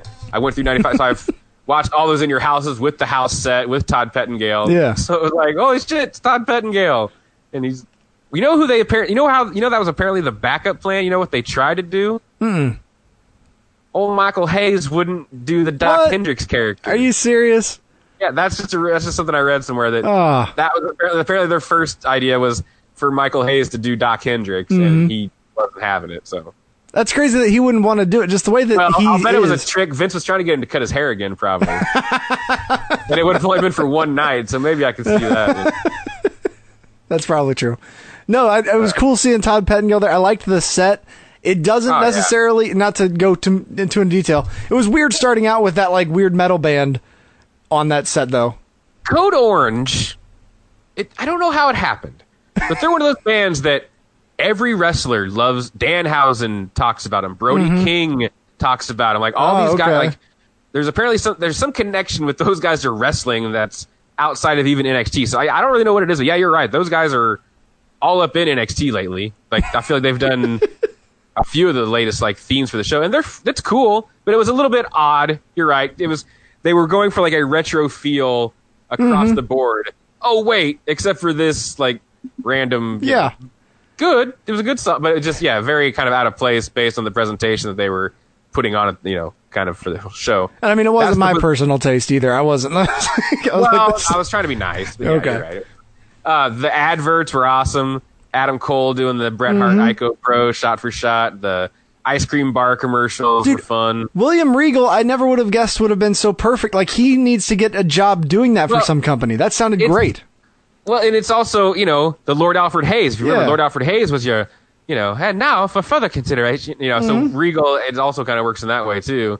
Um, yeah, the, so that was fun. The ice cream bars, um, the Triple H, Shawn Michaels continues his feud with computers, which I love how there is like a running correlation of Yeah. Shawn like over the years doing that exact thing, and so they just played on it again with the the Zoolander. I sure hope they under. I'm sure that was inspired by Zoolander. The did you see him when they were like banging on the computer? And, Oh, like, yeah, yeah, yeah. That you know, you know, when Owen Wilson and. Ben Stiller do that. It makes sense. Yeah. Uh, anyway, that's so. So I loved all that stuff. I loved the retro feel to the show, and uh, honestly, maybe just run with these being in your houses. You know what I mean? Like Yeah. the way you did it before. I don't know. We'll see. Well, or maybe just- do it once a year. It was just funny though, because like we were like, oh, cool, they're doing it in your house, so that means they're getting rid of the word takeover, and it's like in your house, takeover. Like, wait, takeover in your house? What what's happening here? They're Too many brands. No, no, no. There's still takeovers. Um, I thought the opener was solid. The six woman tag team match: Mia Yim, Shotzi Blackheart, and Tegan Nox. Yeah. Getting a win over Candice LeRae, Dakota Kai, and Raquel Gonzalez. Um, six six ladies here that have really established themselves as like, you know, the top women stars. I feel like in the company at this point. I mean, outside of your champion Io Shirai and that kind of. Stuff. But I mean, like, Mhm. there was a little bit of a time there where it was like, you know, who's going to kind of step up? Who's going to be Yeah. you know the the ladies that kind of take the place of someone like especially Bianca Belair that's moved on now and Mhm. Shayna Baszler and stuff like that. So uh, I feel like all six of these women have really Jesus, stepped up is- and have put themselves in that position. Does Shayna have like underlying issue? Where's she been for these like months? Well, I mean, like I Did she said, get injured well, when she wrestled Becky? er- er- everything's a mess right now. Yeah. One thing. I That's don't know. true. Yeah, someone. But that was just a name that like you just blew my mind. That I was like, wait, she moved up, Yeah. and like then she's just not been around. Bianca, Bianca too. Bianca Belair hasn't been on TV, Which is like, also weird because her husband is on TV every week. I know. Well, please don't keep her as far away from the Street Profits as possible. would be my advice, but that's just me being Yeah. mean. Unless she wants to get wrapped up in the comedy group. Um, yeah, I really thought this was you know good stuff. This is also a great way to you know Mia and Candice are feuding on kind of like you know Yeah. this, on the side as their It was very you know, New Japan in that Yeah, matter. there, yeah. Because you've got You know, Dakota Kai and, and fucking Tegan Nox. Yep. And then Raquel Gonzalez being the muscle, and Shotzi's aligned herself with Tegan in recent weeks. And in fact, Shotzi and Tegan are going to fight uh, Sha- Sasha and Bayley for the tag titles Yeah, I heard about that. That's going to be good. this, week, this week's NXT. So, yeah, we'll see how that all goes out. But yeah, solid stuff there. Um, another really good showing, I thought, from Damian Priest. He's one of those guys that, and this happens in NXT, you can actually manage to like move your way up the card while losing at every one of these takeovers. Like Yeah. it's it's not an easy road to navigate, but some people have a knack for it. And I it was one of those like in defeat where I still felt like it was a really it was a good night for Damian Priest. So Oh yeah. uh, and he's still figuring that character thing out. It's very Roman Reigns. Like there's something about his thought about cadence and the way he kind of like I don't know the way he Well, and it's deep the voiced and stuff. and the arrow motions are very similar to like the, the cocking Well, the yeah. arm thing. Like, There is that, yeah, exactly. Um, and Finn is the guy that I feel like is very quietly working his way to being the guy. Like I think he's. If you ask me now, well, I'd be lying because it might not be the case. But I feel like they're moving in a direction where Finn's gonna like be the guy at NXT and end up winning that title. Like he just keeps having these big matches on the side, kind of okay, almost in a quiet way, but you know, building up a, an impressive resume that I think will lead to him maybe being a contender for the title at some point down the road. he's not really let me down since he's been back on NXT. So, No, it's been great. fine for with him. that. It's absolutely he's saved his career. He's absolutely saved his career. well, um, his career in WWE at least, because he'd Well, have been fine. WWE. New Japan would have been so excited to have him back. well, you know, but that's the difference. If you know, do you want to make millions or do you want to Mhm. make hundreds of thousands? no, I get that. I'm just saying that you know it's not like we wouldn't have seen him anymore. No, you're not wrong. Um, Keith Lee retained his North American Championship, beating Johnny Gargano in a really good match.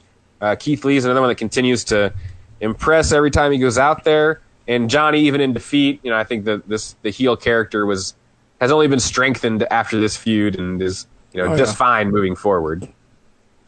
Yeah, I liked that match a whole lot. It was it was a lot. I've, again, Keith Lee's another like Finn Balor and Keith Lee are the two guys that right now it's like if they're having a match, I'm gonna I'll tune in and watch Well, it.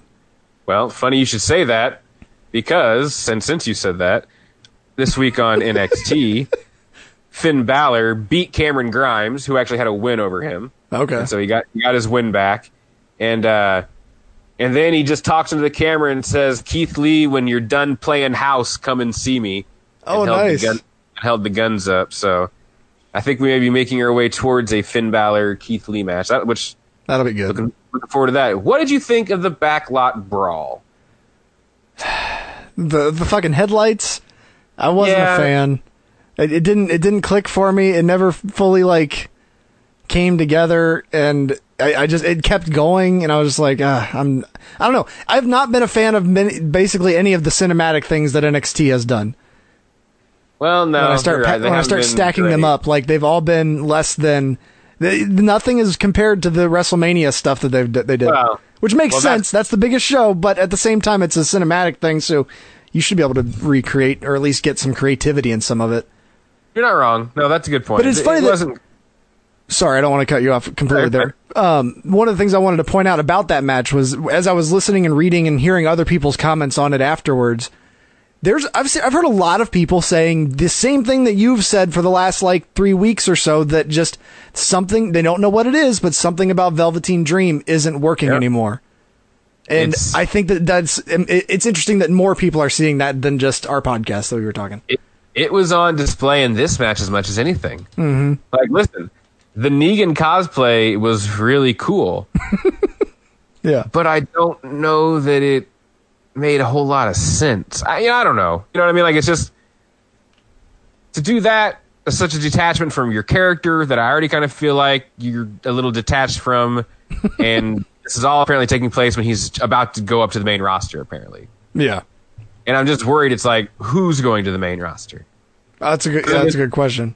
If it's the Velveteen Dream from the last three or four months, I don't have a lot of hope that it's going to work out. Like, Yeah, I don't know. I we'll see what happens. Maybe you know it'll click without fans there. It's really only up to Vince at that point if it Yep. clicks or not. Um, which I can only imagine how terrifying that must be for wrestlers. Um, so yeah, I don't know. We'll see. You know, because you bring him in and, and what does he do? You know, like Yeah. Like I could see you- Vince because of you know I could just see Vince being like, well, let's you know make him the new Goldust. Just have him just do that, which is somewhat somewhat of the the character, but it's not really what the character is. But I could see Vince seeing that element of it and just being like, that's the entire thing, and just well, going all out. I felt like in the earlier days of the character, there was more of a Goldust kind of a feel Yeah. to it, and not in a negative way, but I think in a you know in a good way, in my opinion. Okay. Um, not that he was like ripping it off, but it just had that, that kind of a feel. Yeah. You know? No, I know before the before they did the disgusting Goldust angle where they made him, you know, well, aren't you? Yeah, yeah. No, and then everyone cheered because he wasn't gay. Like everything after that was terrible. But the Goldust that was mysterious Mhm. and the, I'll use that awful word androgynous as Bruce, Bruce's favorite You know word.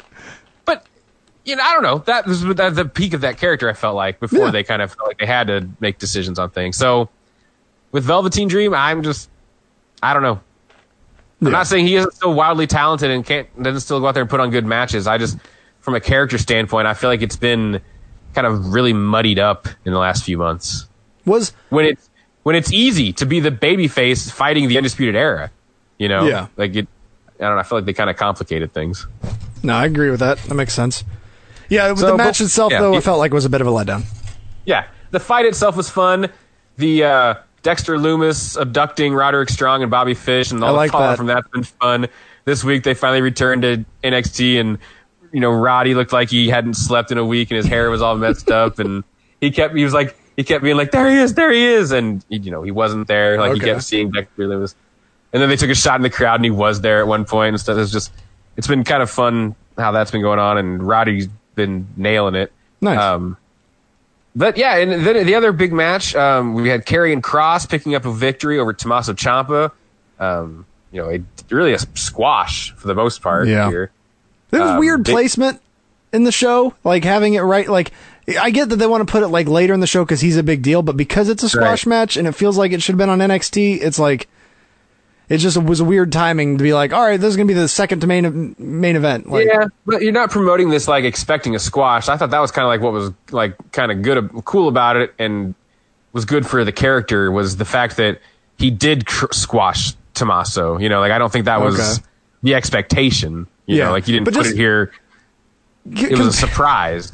That's true, I guess, and I guess maybe I'm overlooking that the guys that you know were being built on takeovers in the past, but it just seems like when I'm looking at you know a takeover, I'm getting especially to the last like three matches, I'm usually expecting something a little more as far as like a, a, a you know competition versus this kind Right. of style of match. But I get you know it, it did what it was supposed to do. You're not wrong there, and it's Right. they're continuing to work on this character. So Yeah, well, and then speaking of this character on the main this week on NXT, Adam Cole beat Dexter Lumis in the main event. It was pretty good stuff there. Um, as he celebrated, the lights went out, and the Angel of Death, Scarlett Bordeaux, emerged, walked down to the ring with a large hourglass. Uh, it was pretty badass. The crowd was chanting "Tick Tock." you know, she was like walking to the ring, and she tipped, she flipped the hourglass over, and then just left the ring. And they got a really cool shot of Adam Cole like next to the hourglass as the sand was going. Nice. So I don't think they're going to be taking their time with the Karrion Kross thing. Looks like that's maybe going to happen immediately. So we'll, that'll be interesting we'll, then. we'll see how that goes. I don't know. But that was yeah. But in the main event on the show, Io Shirai wins the NXT Women's Championship, beating Charlotte Flair and Rhea Ripley, who I really feel like is in trouble from a character standpoint. Um, in a really good match. Yeah. That you know, I mean, thank God. I I, think it. now we can at least be spared Charlotte on Wednesday nights. Oh wait, I'm wrong. Pretty sure she's coming back immediately. Um, yeah, great match. Great to see Io Shirai get the win. You know, obviously a big fan favorite. Um, something that a lot of people have wanted to see for a while from her. So, uh, oh yeah, very cool. Considered by just about anybody you ask to be probably, you know, one of the best wrestlers in the world, male, female, whatever. You know, Mhm. just absolute, you know, absolute star. So, No, she totally is, and like, it's it's just an interesting you know place that she's been in on NXT because it just I Mhm. felt like when they you know first turned the character and everything, it seemed like maybe they were getting ready to just send her up, and then they were just like, well, let's send these other people up and let's just keep her here and let her have a championship run here. Right. Well, it's been the, it's the problem with NXT. Well, it's a good and a bad thing about NXT. I love that they have established long running champions. Mhm. You know, because I just feel like it legitimizes the belt. But at the same time, you just get so many people that you feel like never get to like quite Yeah. climb that mountain because it's like, ah, sorry, you know, Shayna Baszler is going to be the champion for two years, so you're just out of luck. And that used to not be the case. You know, we used to get the the two month championship runs of Samoa Joe and of Nakamura and Finn Balor and all those things, where it's like you get one defense that you defend it, and then you lose in the second match, and then you go up in the third. exactly, exactly. So yeah, so solid stuff, solid showing there from um, the folks at NXT. Um, that that train keeps a rolling along. Yeah. So All yeah. Anything else? No, unless there's anything you really want to talk about on Dynamite. I have not I mean, seen I- it yet. I I'll, I'll just give you like the 10 seconds. Right. Um, FTR debuted, beat Butcher in the Blade. Bucks came out and said, Hey, why didn't you talk about us? And they're like, Because. But before much could happen, the Butcher attacked from behind. And again, FTR didn't beat up the Bucks, but helped them. Um, so good stuff there. Penelope Ford picked up a surprising victory over Hikaru Shida. Kris Statlander, who tore her ACL and is out for months. Yeah, I heard about that. And Nyla Rose, a big win for Penelope Ford there. Um, Inner Circle would fight Best Friends in a six man tag. Um, fun stuff ensues. MJF feels disrespected, talks shit to Billy Gunn. Sammy G beat Colt Cabana. Brodie Lee came out and tried to recruit uh, Cabana. We'll see what comes of that. Joey Janela and Sonny Kiss had a vignette where they rode off in an expensive car into the nightlife, and it said to be continued. So who was that? Sonny Kiss and Joey Janela. Oh, okay, okay.